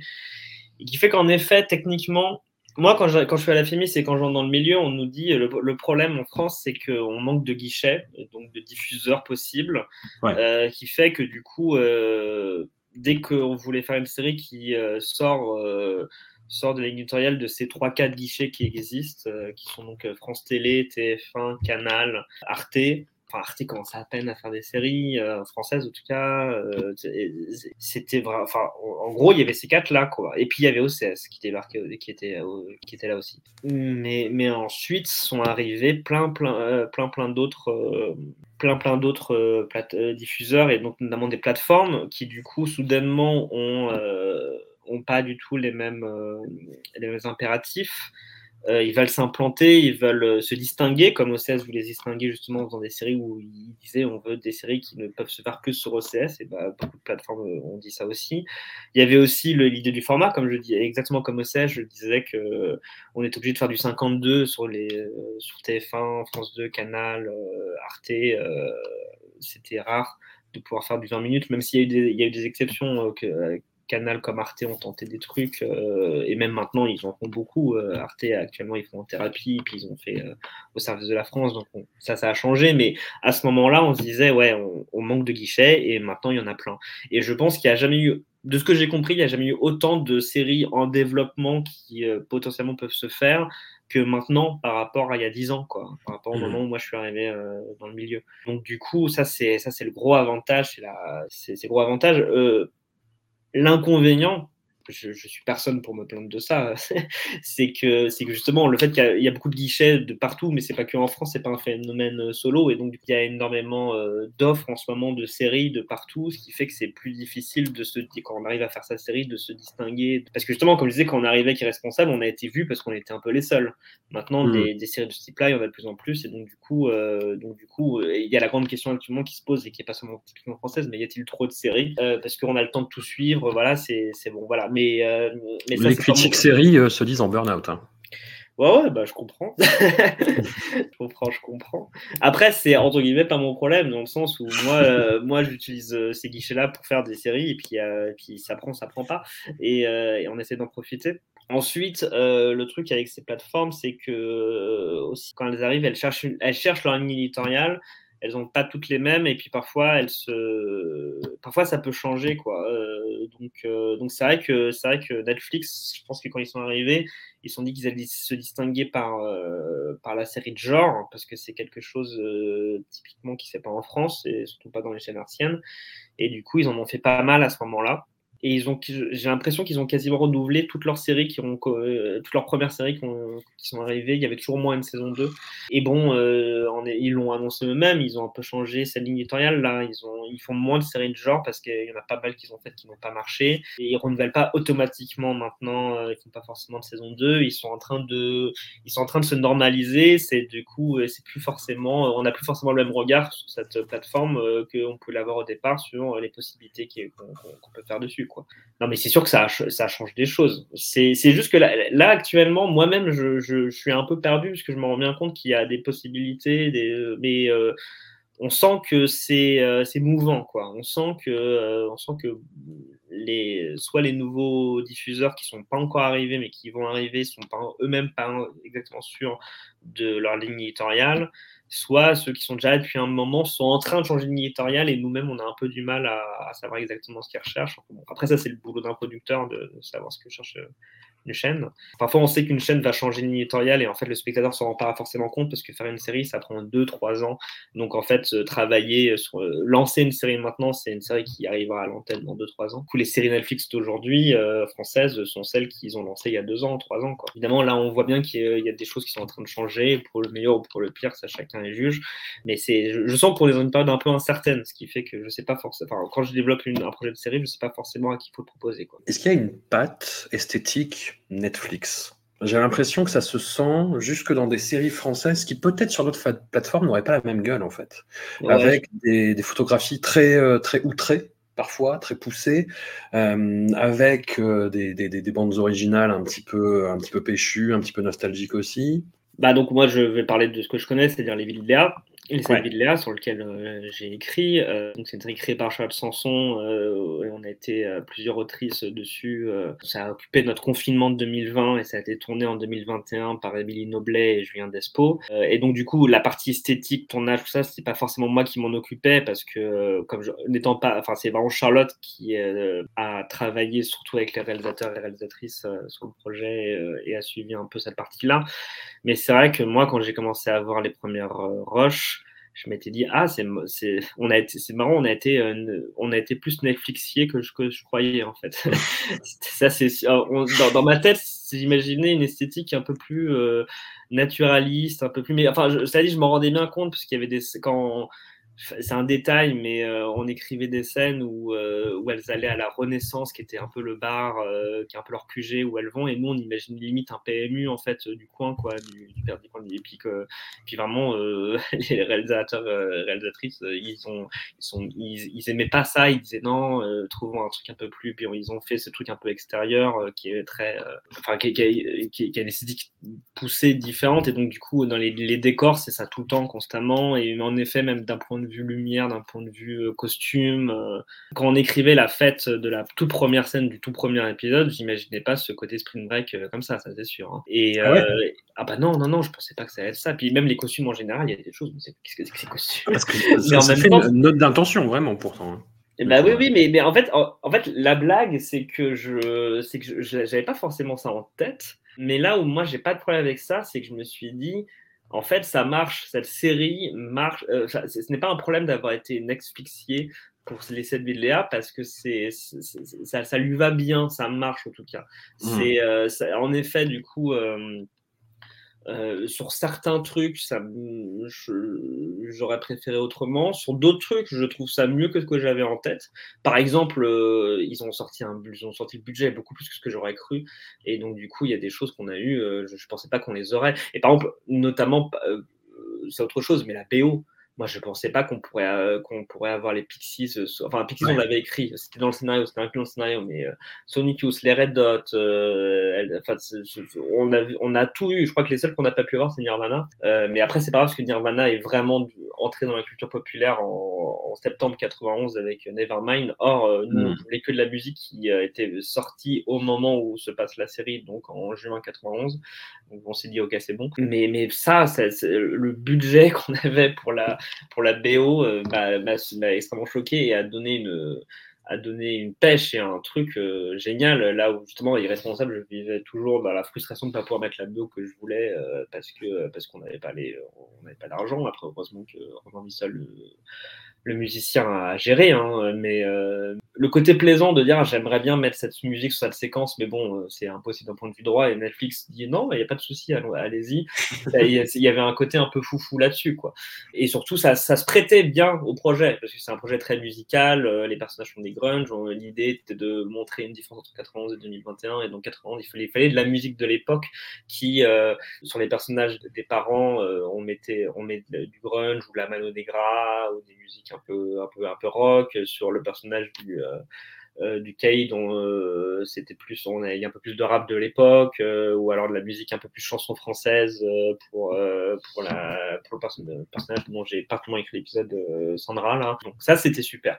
Mais c'est vrai que se lancer dans une série Netflix j'ai l'impression en effet que ça t'amène forcément l'air de rien moi je l'ai pas vu venir comme je disais même si j'étais un peu éloigné à une certaine esthétique et que qui, qui m'amène à me dire que je peux pas leur mais après c'est à nouveau c'est une question de ligne il y a des projets, je n'irai pas leur proposer parce que c'est des projets qui, je pense, ne sont pas faits pour être euh, Netflixiers. Mais je pense qu'eux-mêmes le diront non parce qu'ils en ont conscience.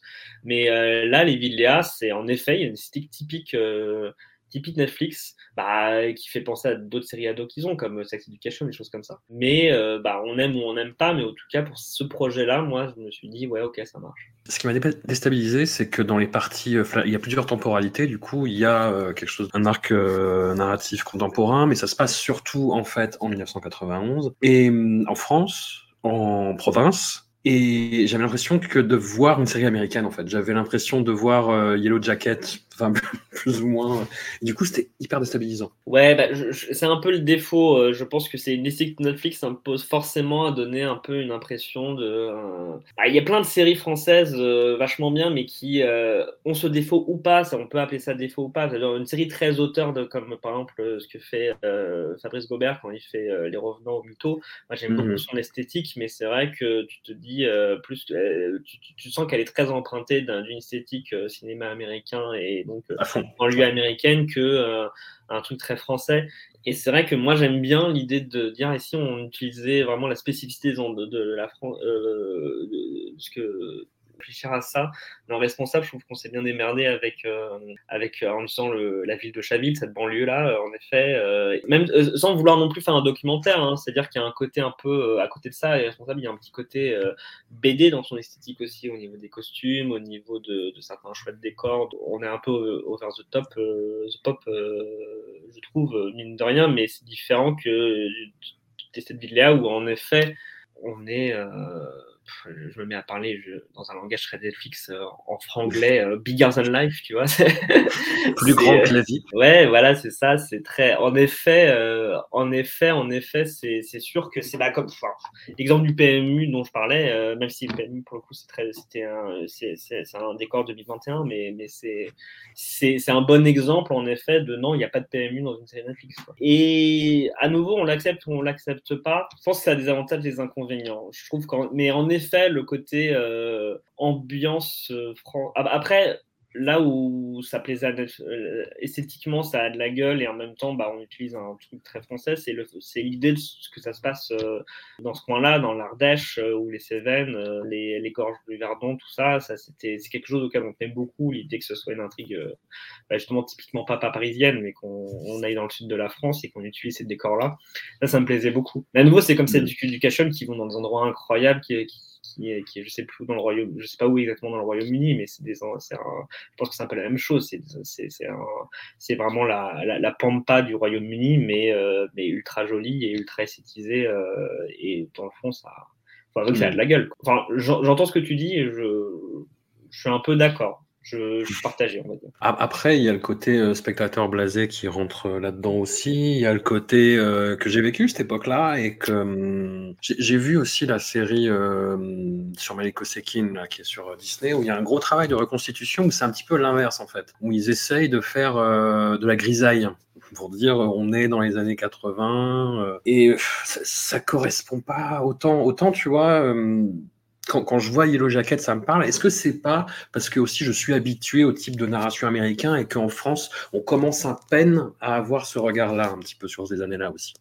Je sais pas je sais pas si c'est si on en typique dans le cas de euh, ah c'est pas mal pour une série française ou le blocage sur le fait que c'est français donc du coup il y a ça c'est plus proche de mon univers d'un truc que j'ai vécu et donc du coup je vois beaucoup plus les ficelles euh, parce que c'est ça qui dérange parfois chez les gens quand ils voient des acteurs français jouer c'est que c'est ils, trouvent que ça sonne un peu trop dit et pas assez naturel de, comme dialogue sans se rendre compte que dans la série américaine les anglais parlent c'est pareil pour c'est la même chose dans la langue anglaise mmh. mais comme c'est pas langue matérielle ça ça, ça, leur fait moins bizarre. Ils ont l'habitude que ce soit de la blonde de fiction, quoi, entre guillemets. Et d'une certaine manière, il y a la même chose d'un point de vue, euh, d'un point de vue esthétique euh, sur, ce, genre d'exemple-là. L'idée était de, en, effet, on montre, on montre les années 90, une idée de ce que pouvaient être les années 90 sans dire que réellement on a pris une machine à voyager dans le temps et on y est vraiment parce qu'en effet, il y a des choses qui marcheront moins que d'autres on s'est bien amusé avec et qu'on est, mm. on est frustré parfois. De, on a, il y avait un épisode où il y avait tout un truc avec le Minitel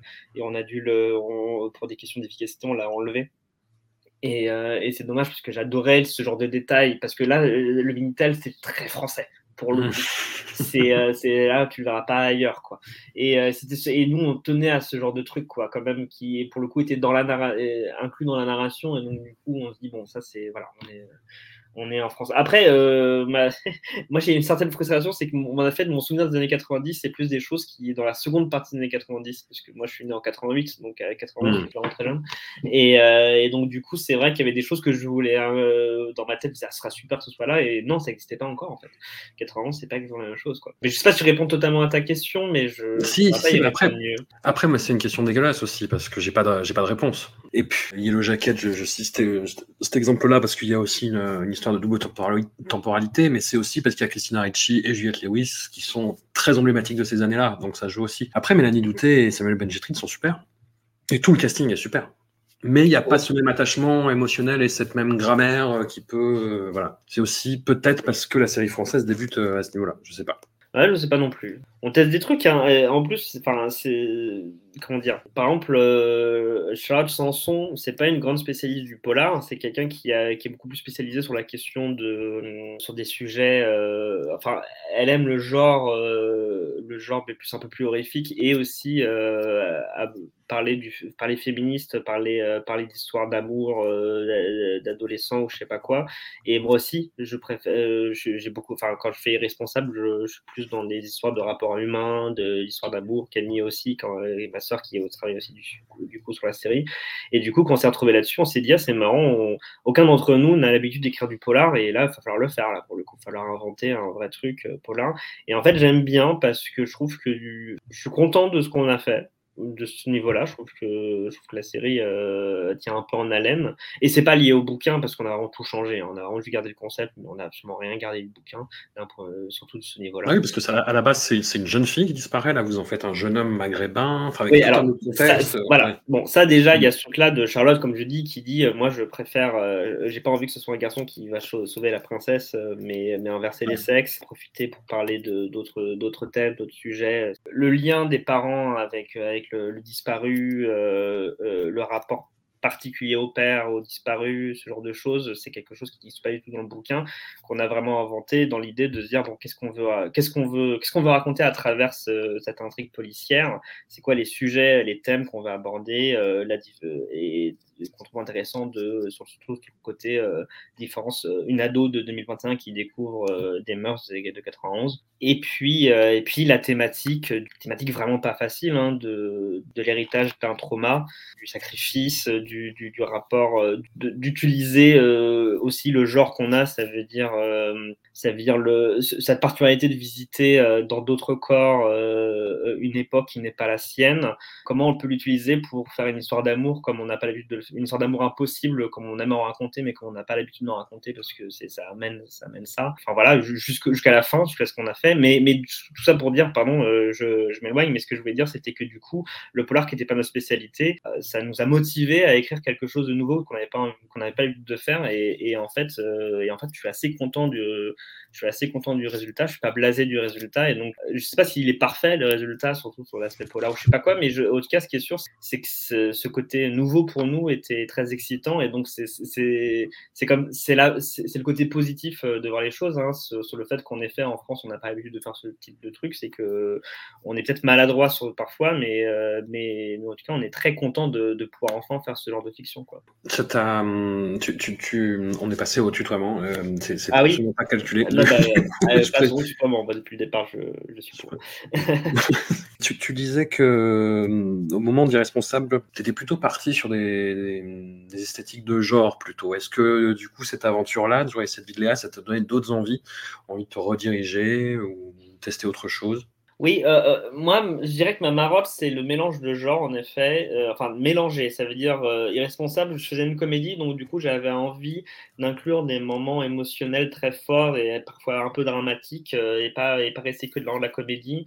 Ah, et ça, c'est arrivé dans un second temps, après déjà avoir eu envie de, de jouer avec le type de comédie, différents types de comédies des comédies un peu plus loufoques euh, et d'autres un peu plus euh, un peu plus réalistes.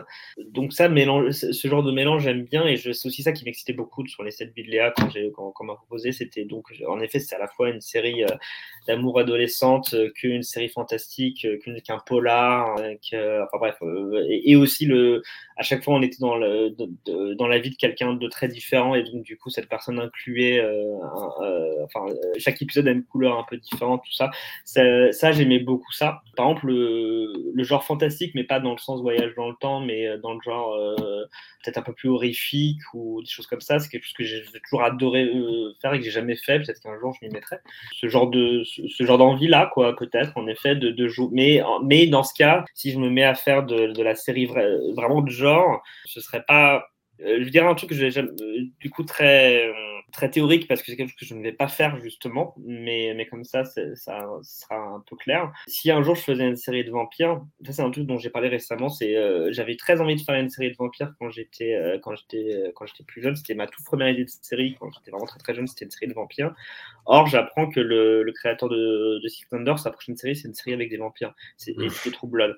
Et ce qui était marrant, c'est que moi, je me disais, ah, bah super, il va faire une série de vampires à la à la, à la Six Thunder avec, en changeant un peu, en étant très réaliste, en étant beaucoup moins ésotérique, en réfléchissant dans le monde véritable, qu'est-ce qui va se passer si jamais on fait, euh, si jamais il y a des vampires vraiment dans le monde véritable, et surtout avec ce pitch génial qui est que les vampires sont maintenant inclus dans la société parce qu'on a inventé un substitut au sang.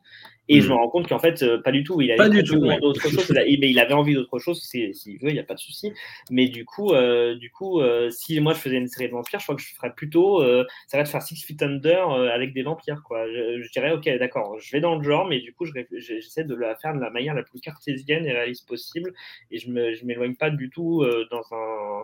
Enfin, je sais pas, c'est un exemple, mais, mais ce genre de mélange-là m'intéresse parce que je trouve qu'il y a moyen de ça... Euh, j'aime bien m'amuser avec les codes plutôt que de respecter purement un code, quoi. Après, du c'est que c'est idéal, les, gens, les, les, les, fans de les fans de polar, euh, uniquement de polar, peuvent être regarde ça en disant oh, mais quand même, on s'en fout de ces histoires d'adolescents amoureux, machin, ou l'inverse. je sais que ça, je sais que ça plaît pas à tout le monde, mais moi, moi, c'est ce qui me, ce qui me plaît le plus. Bah, surtout, le, le, le, gros problème qu'on vit euh, en ce moment, c'est que tout doit rentrer dans une case, en fait. Bah, il y a toujours pas d'exception. Hein, euh, et parfois, les gens s'en rendent pas compte. Hein, mais bon, euh, par exemple, quand, j'essaie d'expliquer pourquoi la comédie a le droit d'avoir des moments dramatiques, mais ça veut pas dire pour autant que soudainement ça devient une dramédie, comme on dit, parce que euh, mmh. c'est pas purement comique. C'est de dire, bah, attendez, il y a des séries que vous appelez drame, vous avez des moments de comédie dedans qui vous ont fait sincèrement rire régulièrement, quoi. Et même des, vraiment des séries comme The Wire, il y a des moments hilarants dedans, quoi. Ou même Six Feet Under, parce que j'ai pas Six Feet Under.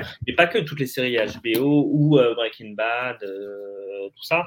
C'est des, c'est, personne n'aura euh, l'idée de dire que c'est une dramédie ou une comédie encore moins. C'est un drame, mais avec des moments de comédie dedans. Et, d'ailleurs, moi, je trouve parfois, en effet, qu'en France, il y a certains drames très très forts qui existent, mais qui ont, qui parfois ont, manqué de, de moments de comédie à, l'intérieur de, leur chair, quoi. Aux États-Unis, ils ont, ils ont aucun problème à avoir des, à voir des, ce qui pourrait s'apparenter à, des sorties de route, mais qui en fait est un enrichissement total plus qu'autre chose. Je pense quand même que c'est quand même quelque chose qui est assez accepté un peu de, un peu, un peu de partout évidemment, ce qu'il faut éviter, c'est du coup la désacralisation du genre au point de ne pas le respecter. De, par exemple, euh, je cherche pas à défendre, par exemple, ce que fait Marvel quand euh, dans leurs films ils mettent de la comédie partout, même dans les pour euh, même dans les moments les plus dramatiques, euh, parce que la comédie c'est cool et que non au bout d'un moment en effet tu désacralises un truc, tu de, hmm. surtout c'est le du second degré de partout en mettant du second degré partout, tu perds l'intérêt et le, le côté très noble du premier degré. c'est bête de faire ça. Alors que Twin Peaks Twin Peaks, c'est une série qui a, voilà, l'exemple typique, euh, mon exemple précis euh, de une série qui mélange tous les genres. C'est du soap opéra mélangé à de l'horreur, mélangé à, mélangé à des moments d'une comédie euh, totale, mélangé à des moments vraiment, bah, donc à très très terrifiants ou alors, ou alors très très gnangnan. et on aime, et moi j'aime cette série aussi, et aussi des, bah, choses très très esthétiquement surprenantes, très expérimentales d'un point de vue purement plastique. Et ça, ça, c'est ça, ça c'est aussi pour ça que j'adore cette série et que je et que j'adore l'idée que ça a fasciné des, le grand public, que ça a plu hmm. à un certain grand public. Je pense que c'est faisable, en France aussi. À la sortie de la première saison d'Irresponsable, tu citais en, référence qui t'occupait l'esprit à l'époque les séries euh, Girls et Louis. Ouais qui, on va faire abstraction de tout le parcours de, de, de, de leurs auteurs, euh, ce qui s'est passé après, mais qui étaient des séries vraiment d'auteurs, quoi et qui étaient même portés par leurs créateurs et leurs créatrices physiquement à l'écran. Et euh, alors moi, c'est pas ce qui me touchait le plus, mais justement, est-ce que c'est pas ça qui manque encore peut-être en France? Alors ça commence à changer un petit peu. Tu vois, par exemple, euh, on parle pour la série Parlement de son créateur Noé Debray. On parle évidemment pour la série 10% de, Fanny Herrero. Est-ce que ça commence juste à arriver en France? Est-ce que c'est peut-être pas ça qui manque justement pour passer le pas? Cette considération de, de l'auteur. C'est un peu mon, c'est un, drame pour moi. Je suis pas acteur, donc du coup, je peux pas me la jouer. Euh, je, suis sur tous les tableaux euh, parce que ça, non mais ça, c'est un truc qui, est aussi en France et qui a aussi euh, le point commun, c'est que c'est en effet des acteurs, réalisateurs, scénaristes. Enfin, le côté auteur pur et surtout quand c'est des, pour Louis, il a lancé ce, truc qui est des comiques des, qui viennent de la scène, qui se mettent à faire de la série et qui en effet, euh, alors tout le monde n'arrive pas à, passer d'un genre à l'autre, mais ceux qui arrivent à faire des choses extrêmement bien. Et du coup, ça, ça donne une, la, de la comédie intime euh, et c'est, enfin, ça, ça facilite la, la vie, euh, en effet, d'être, d'être un artiste total là-dessus parce que du coup, ça, ça fait que les, le, pacte est, je venais voir ma série avec ma tronche et aussi mon univers. Et donc, du coup, ça aide, ça aide, je pense, à faire de la comédie euh, estampillé auteur parce que, parce que l'auteur est très identifié, évidemment, c'est lui aussi qui est devant la caméra. Euh, après, en effet, je pense qu'on n'est pas, il n'est pas nécessaire euh, d'être sur tous les, euh, tous les fronts pour, euh, pour en tant qu'auteur, se, se, se, distinguer et créer quelque chose et créer un univers. Par contre, faut assumer que la série est un art collectif, quoi. Et comme je disais, irresponsable, c'est moi, mais c'est aussi Stéphane Cafiro, c'est aussi Camille Rosset, c'est aussi les acteurs, les, tous les comédiens qui ont va énormément donner d'eux-mêmes là-dessus. Bon, voilà, il différentes euh, personnalités euh, qui ont créé ce tout et il faut euh, un peu abandonner la question de dire c'est une série 2 avec un seul et unique nom.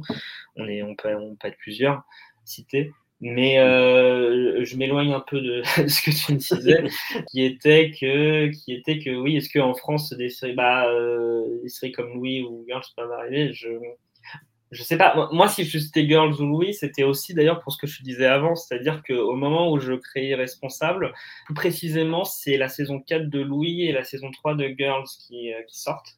Mhm. Et c'est ces deux saisons qui ont particularité d'avoir un peu euh, bifurqué d'un point de vue du ton. C'est-à-dire que Girls, euh, il y a des épisodes vraiment glauques où en fait on, totalement ça assume et ça euh, de parler d'un sujet pas simple qui est qu'en fait elles sont plus copines en fait. C'est des, hmm. des nanas qui sont en train d'évoluer totalement dans, totalement dans, dans, des, dans des sphères différentes et qui donc du coup continuent à traîner ensemble mais sont en train de s'éloigner quoi. Et, et ça c'est dès la saison 3, c'est la conclusion de la série. Mais dès la saison 3, il, elle parlait de ça et c'était assez étonnant de, de, voir des épisodes un peu aussi, aussi honnêtes sur ce sujet-là parce que c'est, c'était pas drôle, quoi. Et, et en parle de ça, Louis, alors là, c'était carrément le ces épisodes vraiment très sombres, euh, vraiment des épisodes vraiment pas drôles du tout à ce moment-là, mm. mais tellement fascinants. Et ça, ça me plaisait beaucoup parce que justement, ça m'aidait, euh, ça m'a aidé à me décomplexer sur ce que j'étais en train de faire euh, au moment de l'écriture de la saison 1, de dire bon, j'aimerais bien basculer un peu le récit et, assumer soudainement le fait que ces personnages-là, ils ont, ils ont un bagage très lourd en eux et en fait, j'aimerais l'assumer et donc en parler et donc du coup euh, assumer le fait que euh, pour ça il, faut s'éloigner un peu de la comédie le temps d'un moment quoi. Et, euh, ça ne veut pas dire pour autant qu'on on néglige l'intérêt et le, le pourquoi cette série existe voilà c'est au contraire cette série a un intérêt aussi parce qu'elle n'est pas que une comédie euh, potentiellement un peu lourdingue sur un type qui, euh, qui a le même âge mental que son fils. Euh, il y, a, autre chose derrière. Et ça, ces séries-là m'ont apporté surtout ça, en fait. Quoi.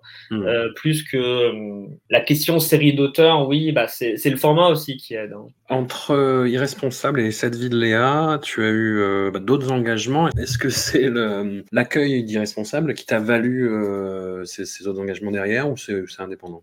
Oui, non, comme, je disais, Irresponsable m'a très vite permis d'être identifié dans le milieu comme euh, quelqu'un qui, comme la personne qui a fait Responsable, qui fait que voilà, je, beaucoup de scénaristes débutent à galérer. Moi, j'ai pu démarrer tout de suite par ma propre série et donc du coup, ça, c'est sûr que c'est une sacrée carte de visite. Euh, je refuse de considérer Irresponsable comme une carte de visite. Euh, c'est une œuvre à part entière, mais pour beaucoup de gens, c'est une carte de visite. je soupçonne énormément de gens euh, du milieu de dire ah j'adore ah oui responsable ah, super je vois qui t'es euh, très bien du coup et de me prendre au sérieux sans avoir pour autant vu responsable juste il paraît que c'est bien donc du coup ça ah ce genre de porte ouverte c'est pas mal ça. Mais encore c'est pas le cas de Fanny Herrero qui m'a proposé euh, qui m'a proposé de bosser sur 10% je pense que c'est parce qu'elle a vu responsable qu'elle a eu envie de me proposer ça. Et, et donc du coup c'est vrai que j'ai pu bosser sur 10% j'ai pu bosser même sur les une série TF1 les bracelets rouges où je suis très content de bosser dessus parce que je trouve que c'est vraiment une belle série euh, en tout cas la saison 1 dans laquelle j'ai bossé. Je, ne dis pas ça pour critiquer les saisons suivantes, mais je, très mal, je les ai pas vues, donc euh, pour ça que je précise ça. En tout cas, la saison 1 des Bracelets Rouges, j'en suis très fier. Puis là, j'ai bossé récemment sur une série euh, qui s'appelle L'Opéra. J'ai bossé sur la saison 2 qui va apparaître en, septembre. Donc oui, c'est autre chose. C'est entrer dans l'univers de, c'est entrer dans l'univers d'un autre auteur ou d'une autre autrice et l'aider à écrire. Pendant longtemps, j'ai fait ça en parallèle d'Irresponsable. Alors d'un point de vue purement matériel, ça me permettait de mieux gagner ma vie parce est responsable, on ne rapportait pas grand-chose. Donc euh, faire une grosse série comme 10% ou, euh, ou, les bracelets rouges en parallèle d'écrire la saison, euh, les saisons 1 ou la saison 2 de, de, d'Irresponsable, c'était, c'était, parfait parce qu'il y avait un côté, il y a ma série qui me prend 70% de mon temps, qui, qui m'obsède et tout ça, et en même temps j'avais 30% de mon temps qui était occupé à bosser sur une série dont je n'avais pas la, dont j'avais pas la charge, qui était une sorte de cours de récréation et qui en même temps me ferait mieux gagner ma vie. Donc c'était euh, c'était un bon c'était un très bon compromis. Et, et c'est un projet un peu différent parce que je me suis beaucoup je, suis arrivé sur la création du projet donc c'était un truc euh, même si Charlotte mm. était celle qui était euh, Charlotte celle qui était en, en charge du truc c'était la première fois que j'étais pas j'arrivais pas sur une saison 2 ou euh, ou bah, Bracelet Rouge c'était la saison 1 mais elle avait, elle avait, déjà tellement bossé dessus toute seule Marie Marie Houssin que j'entrais dans l'univers de quelqu'un. Là là Charlotte était la, la patronne mais mais c'était une œuvre collective où il fallait inventer ensemble à la, sur la base d'un bouquin où on avait décidé de tout changer euh, à, part, euh, à part le concept. Euh, et donc, du coup, je me suis, je me suis senti beaucoup plus investi là-dedans. Et donc, du coup, il y, a un entre-deux, on va dire. Mais ça, ça, il y avait toujours ce côté un petit peu récréatif d'être pas la personne qui a la charge, la lourde charge de tenir le projet et de se battre pour, pour nos idées face à des face à de, face aux diffuseurs ou des choses comme ça. C'est donc c'est ça aussi qui est un peu plus qui fait un peu du bien quoi. Euh, bon, je précise aussi quand même que depuis la fin d'Irresponsable et même avant en fait, euh, alors que Irresponsable saison 3 était en tournage, moi j'avais développé un autre projet avec Tetra euh, été en développement pendant deux ans sur une chaîne et qui malheureusement, parce que c'est des choses qui arrivent très souvent, évidemment on s'entendait plus et puis avec la chaîne et on s'est rendu compte qu'on voulait pas faire la même série donc on s'est arrêté. Donc c'est aussi pour ça que depuis Irresponsable ça fait plus de deux ans que ça n'existe pas, que, que ça s'est arrêté et que j'ai pas entre guillemets toujours fait de seconde série, c'est parce que faire une série ça prend énormément de temps et en l'occurrence j'ai eu un loupé là qui m'a qui m'a fait euh, qui m'a fait un peu perdre du temps mais c'est pas grave. Du coup j'en profite pour euh, ça me permet par exemple comme je disais je voulais passer à la réalisation et donc du coup j'ai profité de ce timing pour écrire un court métrage et je m'apprête à réaliser un court métrage. C'est aussi à ça que ça sert quoi. C'est ce genre de ce genre d'échec c'est de du coup de tenter d'autres choses quoi.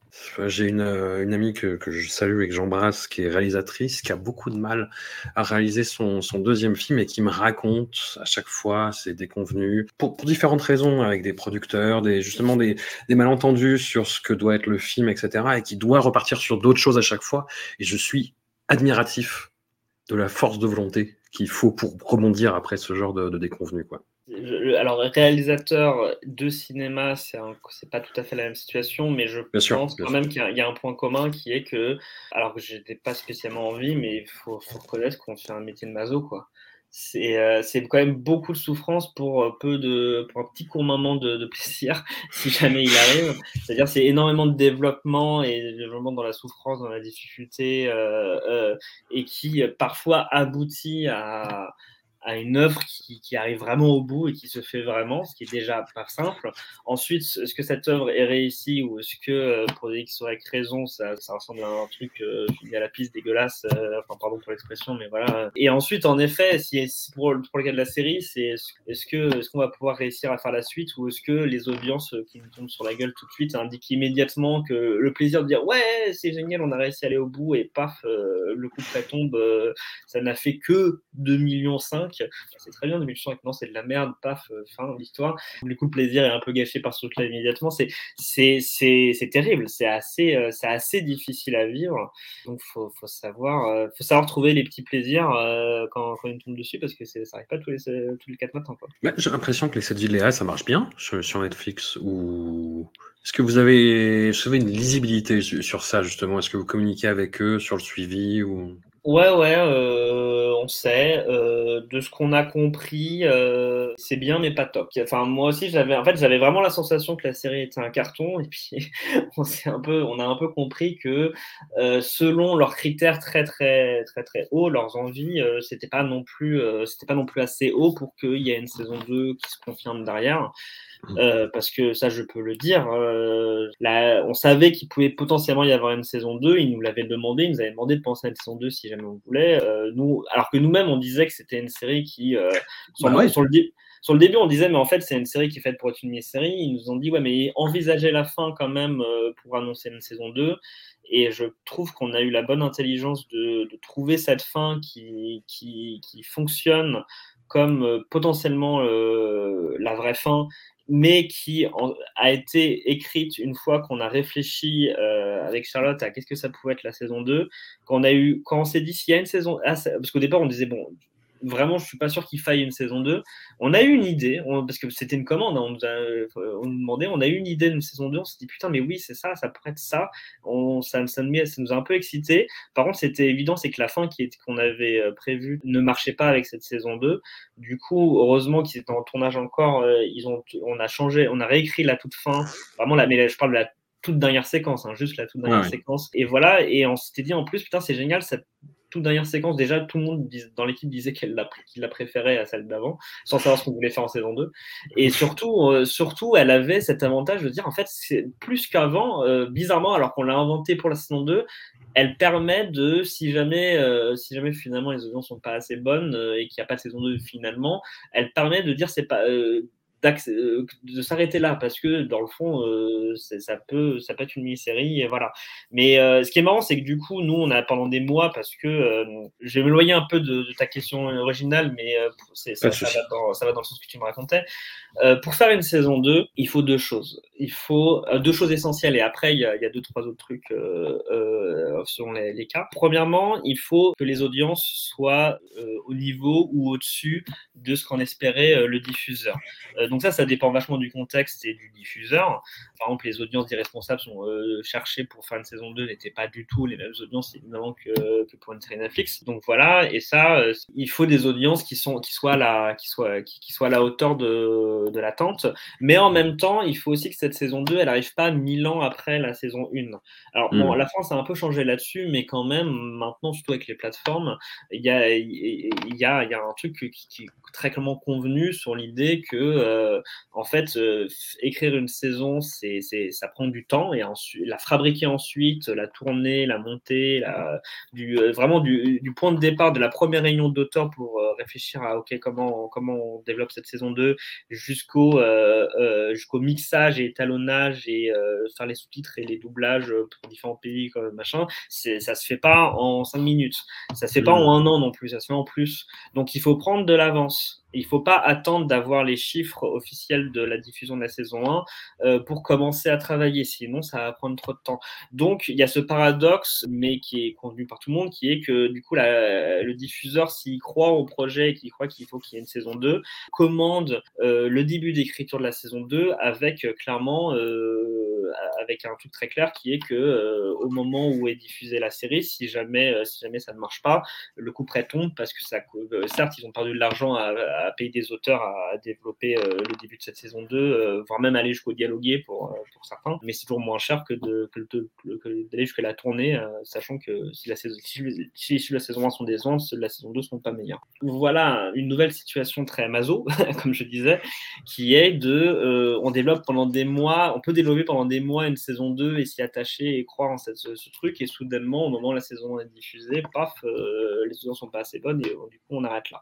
Moi je l'ai vécu plusieurs fois ça. Je l'ai vécu. Euh, mon tout premier job, c'était bosser sur une série qui s'appelait Hôtel de la plage, qui n'était pas une série géniale, très honnêtement, mais j'étais trop content d'avoir ce premier job. C'était vraiment une qui ça sorte. Et du coup, euh, c'était sur la saison 3. J'ai écrit un épisode de cette saison 3. Et au moment où est diffusé, et au moment où j'ai je suis en train de dialoguer ma, première version de mon épisode, la saison 2 sort. Et là, je vois les chiffres sur les réseaux sociaux. Je tombe sur les chiffres. Ils disent qu'on a fait 2,5 millions euh, de vues pour la diffusion sur série France 2.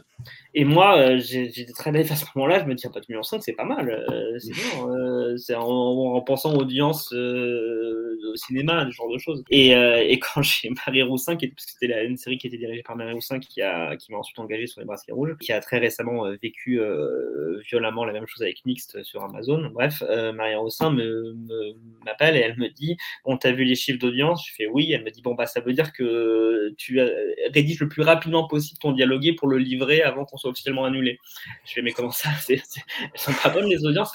Ben non, on sait que c'est de la merde. Je fais ah d'accord. Pour France 2, pour euh, pour cette chaîne-là, c'est pas bien. Et euh, j'ai revécu la même chose dernièrement avec euh, une belle histoire. Donc j'ai pas travaillé sur la saison d'une belle histoire, mais j'ai mais une belle histoire. J'étais en train de dialoguer un épisode de la saison 2. Donc une belle histoire, c'est Frédéric Le créateur d'un village français, produit par les mêmes qui ont fait Irresponsable, avec Sébastien Chassagne, l'acteur d'Irresponsable, qui joue un rôle important aussi dans cette série. C'était une série France 2. Et donc, du coup, euh, il y a la saison 1 qui, qui, sort. Et, euh, et, nous, ça fait déjà des mois qu'on bossait sur la saison 2. Euh, et donc, j'étais le petit nouveau qui, qui, écrivait dessus. Et pareil, les audiences tombent et soudainement, du jour au lendemain, en plus, ça, ça, sort au moment où le confinement de la 2020 commence. Donc, c'est au dernier moment où, à la fois, on m'enferme à la maison, on dit, et bon, bah, ça s'arrête, on arrête, on arrête la saison 2 d'une belle histoire. Et bon, c'est des. Voilà, il faut, faut accepter ça faut le vivre. Et donc, je, je viens de le vivre pour la troisième fois avec, une, avec une, les 7 villes Léa. Même si la particularité des 7 villes Léa, c'était qu'en effet, à la base, nous, on était les premiers à dire, mais c'est une mini-série, les villes Léa. mais il y a une chaîne, enfin une chaîne, une plateforme en l'occurrence, qui nous, qui nous dit, non, on croit au projet, on croit à son potentiel et euh, penser à une saison 2. Et il y avait ce, paradoxe de dire, non, mais bon, nous, on veut aller au bout de notre saison 1 et donc on, on voudrait conclure vraiment. Euh, mais en même temps, on n'a pas envie de se trouver dans la même situation que des mini-séries qui ont dû devenir des séries et qui, euh, et qui euh, clairement ont eu des saisons 2 et 3 pourries parce que ça n'avait aucun sens de continuer, comme mm. bah, certaines Reason Why par exemple, ou ce qu'on peut craindre actuellement pour ce week-end ou ce genre de série. Du coup, on se dit, bon, à un moment donné, il faudra réfléchir à c'est quoi la saison 2, sauf qu'on n'avait pas le temps et c'était très très rapide d'écrire la saison 1. Déjà, c'était très difficile et puis on n'était pas payé pour. Donc, mais pendant que la saison 1 est en, est en tournage, euh, en ayant inventé une fin en disant bon, euh, voilà, pourquoi pas, peut-être que ça, ça pourrait être sympa pour lancer la saison 2, mais on n'était pas sûr.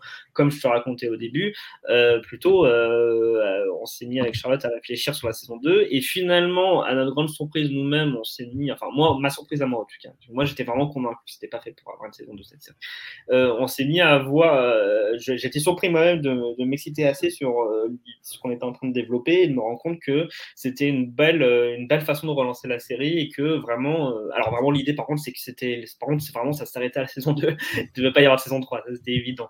Mais on s'est mis un peu à s'exciter là-dessus. Et donc du coup on a inventé une on a changé la fin pour pouvoir faire pour, pour, que hmm. marche la saison 2 qu'on était en train d'inventer. Mais on a eu l'intelligence de réfléchir à cette fin tout en se disant il faut que cette fin marche dans, dans les deux sens que ce soit soit une fin euh, euh, ouverte mais mais qui marche en tant que conclusion définitive vraiment soit sinon soit sinon il y a une soit sinon il y a une saison 2 et donc du coup, c'est bon, euh, on sait où on veut aller. Et mini précision, mais moi, je trouve qu'il faut faire ça à chaque fois, en fait, qu'importe le type de série. C'est-à-dire que la fin de la saison d'Irresponsable, pour moi, elle marchait en tant que fin de série. Si jamais finalement la série pourrait comme c'était la première fois qu'ils faisaient des séries un peu de ce type-là, ça se trouve, ils allaient être très déçus de leur audience et ils allaient nous une saison 2, c'était totalement possible, on s'en rendait bien compte. Moi, la, fin de la saison 1 d'Irresponsable, pour moi, c'est d'ailleurs, pour moi, c'est même la meilleure fin de saison qu'on ait faite. C'est-à-dire, je préfère la fin de la saison 1 qu'à la fin de la vraie série, en fait. Mais euh, après, je suis très content d'avoir fait les saisons 2 et 3, il n'y a pas de souci. Mais la fin de la saison 1, vraiment, pour moi, ça pouvait marcher comme une conclusion. Euh, c'était pensé pour. Quoi. Hmm. Et pour moi, il faut faire ça à chaque fois parce qu'on ne sait jamais en fait. Et c'est trop frustrant. Sauf si on fait Lost, évidemment, mais bon, euh, en l'occurrence, on fait pas Lost. Du coup, euh, pour les Billiards, c'est ce qui s'est passé. Et en fait, ils avaient des attentes euh, de, chiffres très importantes et que techniquement, on n'a pas atteint, a priori. Donc, même si en effet, ça a pas, c'est pas un bid, hein, on a fait, on, a beaucoup marché, on a aussi beaucoup marché international. Ça a plu, donc, on a été dans le top 10 Netflix monde et euh, dans le top 10 de précisément de plusieurs pays en dehors de la France pendant un moment. On est resté euh, top 3 pendant plus d'une semaine et dans le top 10 euh, France pendant plus de deux semaines. Enfin voilà quoi. Après, ce qui est très bizarre, c'est qu'on a une série qui a coûté beaucoup de pognon à Netflix et je trouve qu'ils l'ont pas vendue telle quelle. On, ressemblait à une série un peu qui allait marcher au bouche à oreille alors qu'il fallait marcher tout de suite parce que c'était une, une, série plutôt blockbuster. Donc ça, c'était bon. Bref, c'est des questions que je me pose moi-même. Je me demande, mais mais fait est qu'il n'y a pas à se vexer, c'est comme ça, c'est voilà. Et donc je me dis juste, et a priori, on va pas avoir de on va pas avoir de saison 2. ça a même été confirmé quand ils ont fait euh, récemment sur, euh, sur, euh, sur, les sociaux quelle est votre mini-série préférée Netflix? Et ils ont mis plein de noms et ils ont mis les villas dedans. donc j'ai fait donc fait, ah d'accord c'est-à-dire qu'officiellement des mini-séries pour eux. Bon, du coup ça veut dire que ça j'étais pas au courant, personne ne nous a mis au courant du fait que techniquement il faut il faut il faut dire oui c'est une mini-série. Bon bah là je suis clairement pas en train de moi moi je trouve qu'il faut dire la vérité et dire non, euh, on pensait faire une saison 2 si ça marchait, mais on le savait, c'était une saison 2 qui, qui n'existerait que si vraiment c'était un carton, parce que mmh. c'est la ligne éditoriale actuelle de Netflix, et justement, c'était pas la même chose, comme, comme je disais. Euh, d'ailleurs, Netflix, à un moment, ils avaient, quand ils ont commencé, ils, avaient une, ils voulaient installer des programmes et tout, et donc, du coup, à, sauf gros industriels, ils faisaient forcément une saison 2, c'est ce qui s'est passé dans plein de premières séries Netflix. Et en effet, maintenant, ils sont plutôt dans une logique actuelle où euh, tu as intérêt à faire un beau succès d'audience euh, si tu veux avoir une saison 2. Surtout qu'en plus, là, c'était un possible à prévoir, mais tu vois, euh, Netflix euh, a perdu des abonnés pour la première fois depuis 10 ans, tout le monde le sait, ça a été vachement dit. Je pense que ça, ça, ça, te fait changer une éditoriale, euh, ce genre d'événement chez un diffuseur, et c'est bien normal. Voilà. Moi, moi, la seule chose qui m'interroge, en fait, c'est, et là, on revient à ce qu'on disait un peu sur le côté binge watching et tout ça, c'est le. Je trouve que ce qui manque, du coup, actuellement, il, faut réussir avec les plateformes, et c'est ce qui est un peu ce que fait Disney, par exemple, avec les séries comme les séries Star Wars ou des choses comme ça. Il faut réussir euh, dans la logique de plateforme à, réinstaller une logique de rendez-vous, je trouve. Parce que, euh, bah oui, euh, les séries françaises sur lesquelles j'ai bossé n'a pas fait assez d'audience, ça s'arrête là. J'entends parce que les gens, ils savent qu'une série France 2, tu la regardes le soir même, c'était très logique à l'époque. Alors maintenant, il y a quand même le replay, mais le replay dure qu'une semaine et puis après, euh, c'est plus, euh, c'est plus disponible. Donc évidemment, en effet, si les audiences sur le moment, euh, sur ce rendez-vous précis à 21h le mardi, le rendez-vous, les gens n'y sont pas, c'est logique. Mais c'est vrai que la logique d'une série de plateforme où on met tout d'un coup, moi-même en tant que spectateur, il y a des séries que j'attends beaucoup et j'apprends qu'elles sont, qu'elles sont disponibles, mais j'y vais pas, je fonce pas parce que je sais que cette série, elle va être disponible, elle sera encore là dans un mois et que là, j'ai tellement de séries en ce moment à regarder que je suis un peu en retard sur tout. Et donc, du coup, je mets un peu de temps à, m'y mettre. Et donc, du coup, c'est là où le côté, euh, le côté de dire la série n'a pas fait les audiences qu'elle devait faire euh, un mois après sa diffusion, c'est un peu compliqué parce qu'il y a plein de gens qui n'ont peut-être pas encore regardé.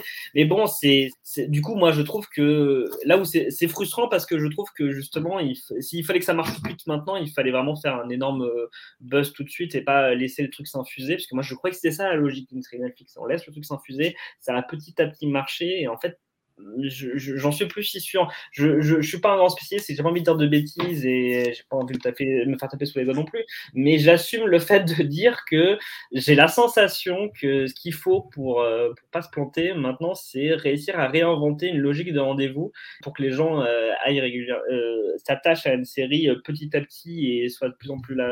Et en fait, je ne trouve pas de meilleur rendez-vous que de euh, que le côté euh, un épisode par semaine, euh, soyez là, soyez là tel jour à telle heure, et même des séries. Et, et c'est pour ça que je trouve ça logique et je comprends très bien la logique d'une de, Disney qui, pour concurrencer Netflix, ont eu euh, l'idée plutôt intelligente à mon sens, et l'Amazon Prime fait pareil d'ailleurs, de dire oh, nous on met un épisode par semaine. Du coup, c'est euh, à mmh. l'épisode à commenter, euh, et évidemment ils font ça avec des énormes marques comme The Mandalorian ou des, des, séries comme ça, mais, mais je trouve ça, je sais qu'il y, a des, il y a un certain public qui trouve ça frustrant et qui dit que Netflix c'est mieux quand ils mettent tout d'un coup, mais moi je suis persuadé que sur le long terme c'est plus intelligent de faire ça. Quoi. Non, après je pense que c'est du cas par cas. Tu vois, par exemple, Netflix fait ça en ce moment avec Better Call Saul, euh, à raison d'un épisode par semaine. Et moi, Better Call Saul, c'est. C'est une série oui. Oui, bien sûr ils le diffusent, mais ils n'ont pas le choix. Je pense que si, c'était une série purement Netflix, ça ne se passerait pas comme ça. Ouais, voilà. Et Better Call Saul, moi, c'est quelque chose que c'est frustrant. Moi, j'attends en fait que la... là, je vais pouvoir le faire parce qu'ils ont fini la, mi-saison et je vais pouvoir tout, tout voir d'un bloc. Mais c'est comme ça que j'ai envie de le voir. Par contre, la nouvelle série de David Simon, We Andy City, un épisode par semaine, ça me va très bien parce qu'il faut le digérer, parce que c'est très dense, parce qu'il y a énormément d'informations, etc. Et après, moi, ce qui a choqué, je pense, euh, bah, tant sur les 7 Léa que sur euh, la série euh, drôle de Fanny Herrero, c'est qu'effectivement, c'est allé super vite de décider qu'il n'y aurait pas de saison 2, en fait.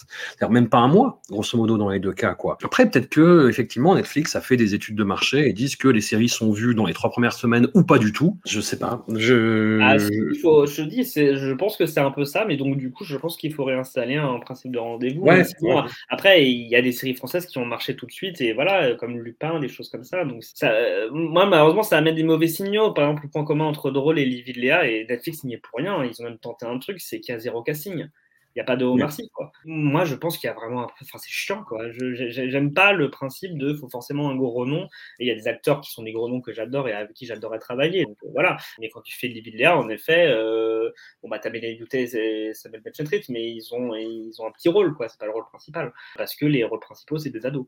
Euh, et euh, Fanny, elle a, elle a, pris le pari d'aller chercher des acteurs inconnus, des nouvelles gueules, qui font du bien aussi à la fiction française, mais en même temps, bah, le résultat est que ça n'a pas aidé euh, les audiences parce que, contrairement à 10% qui se vendaient, parce qu'on disait, regardez, il va y avoir euh, Cécile de France, euh, François Berléand et Gérard Lanvin et tous ces acteurs qui étaient mis en avant alors que c'était pas eux les vrais héros en vrai.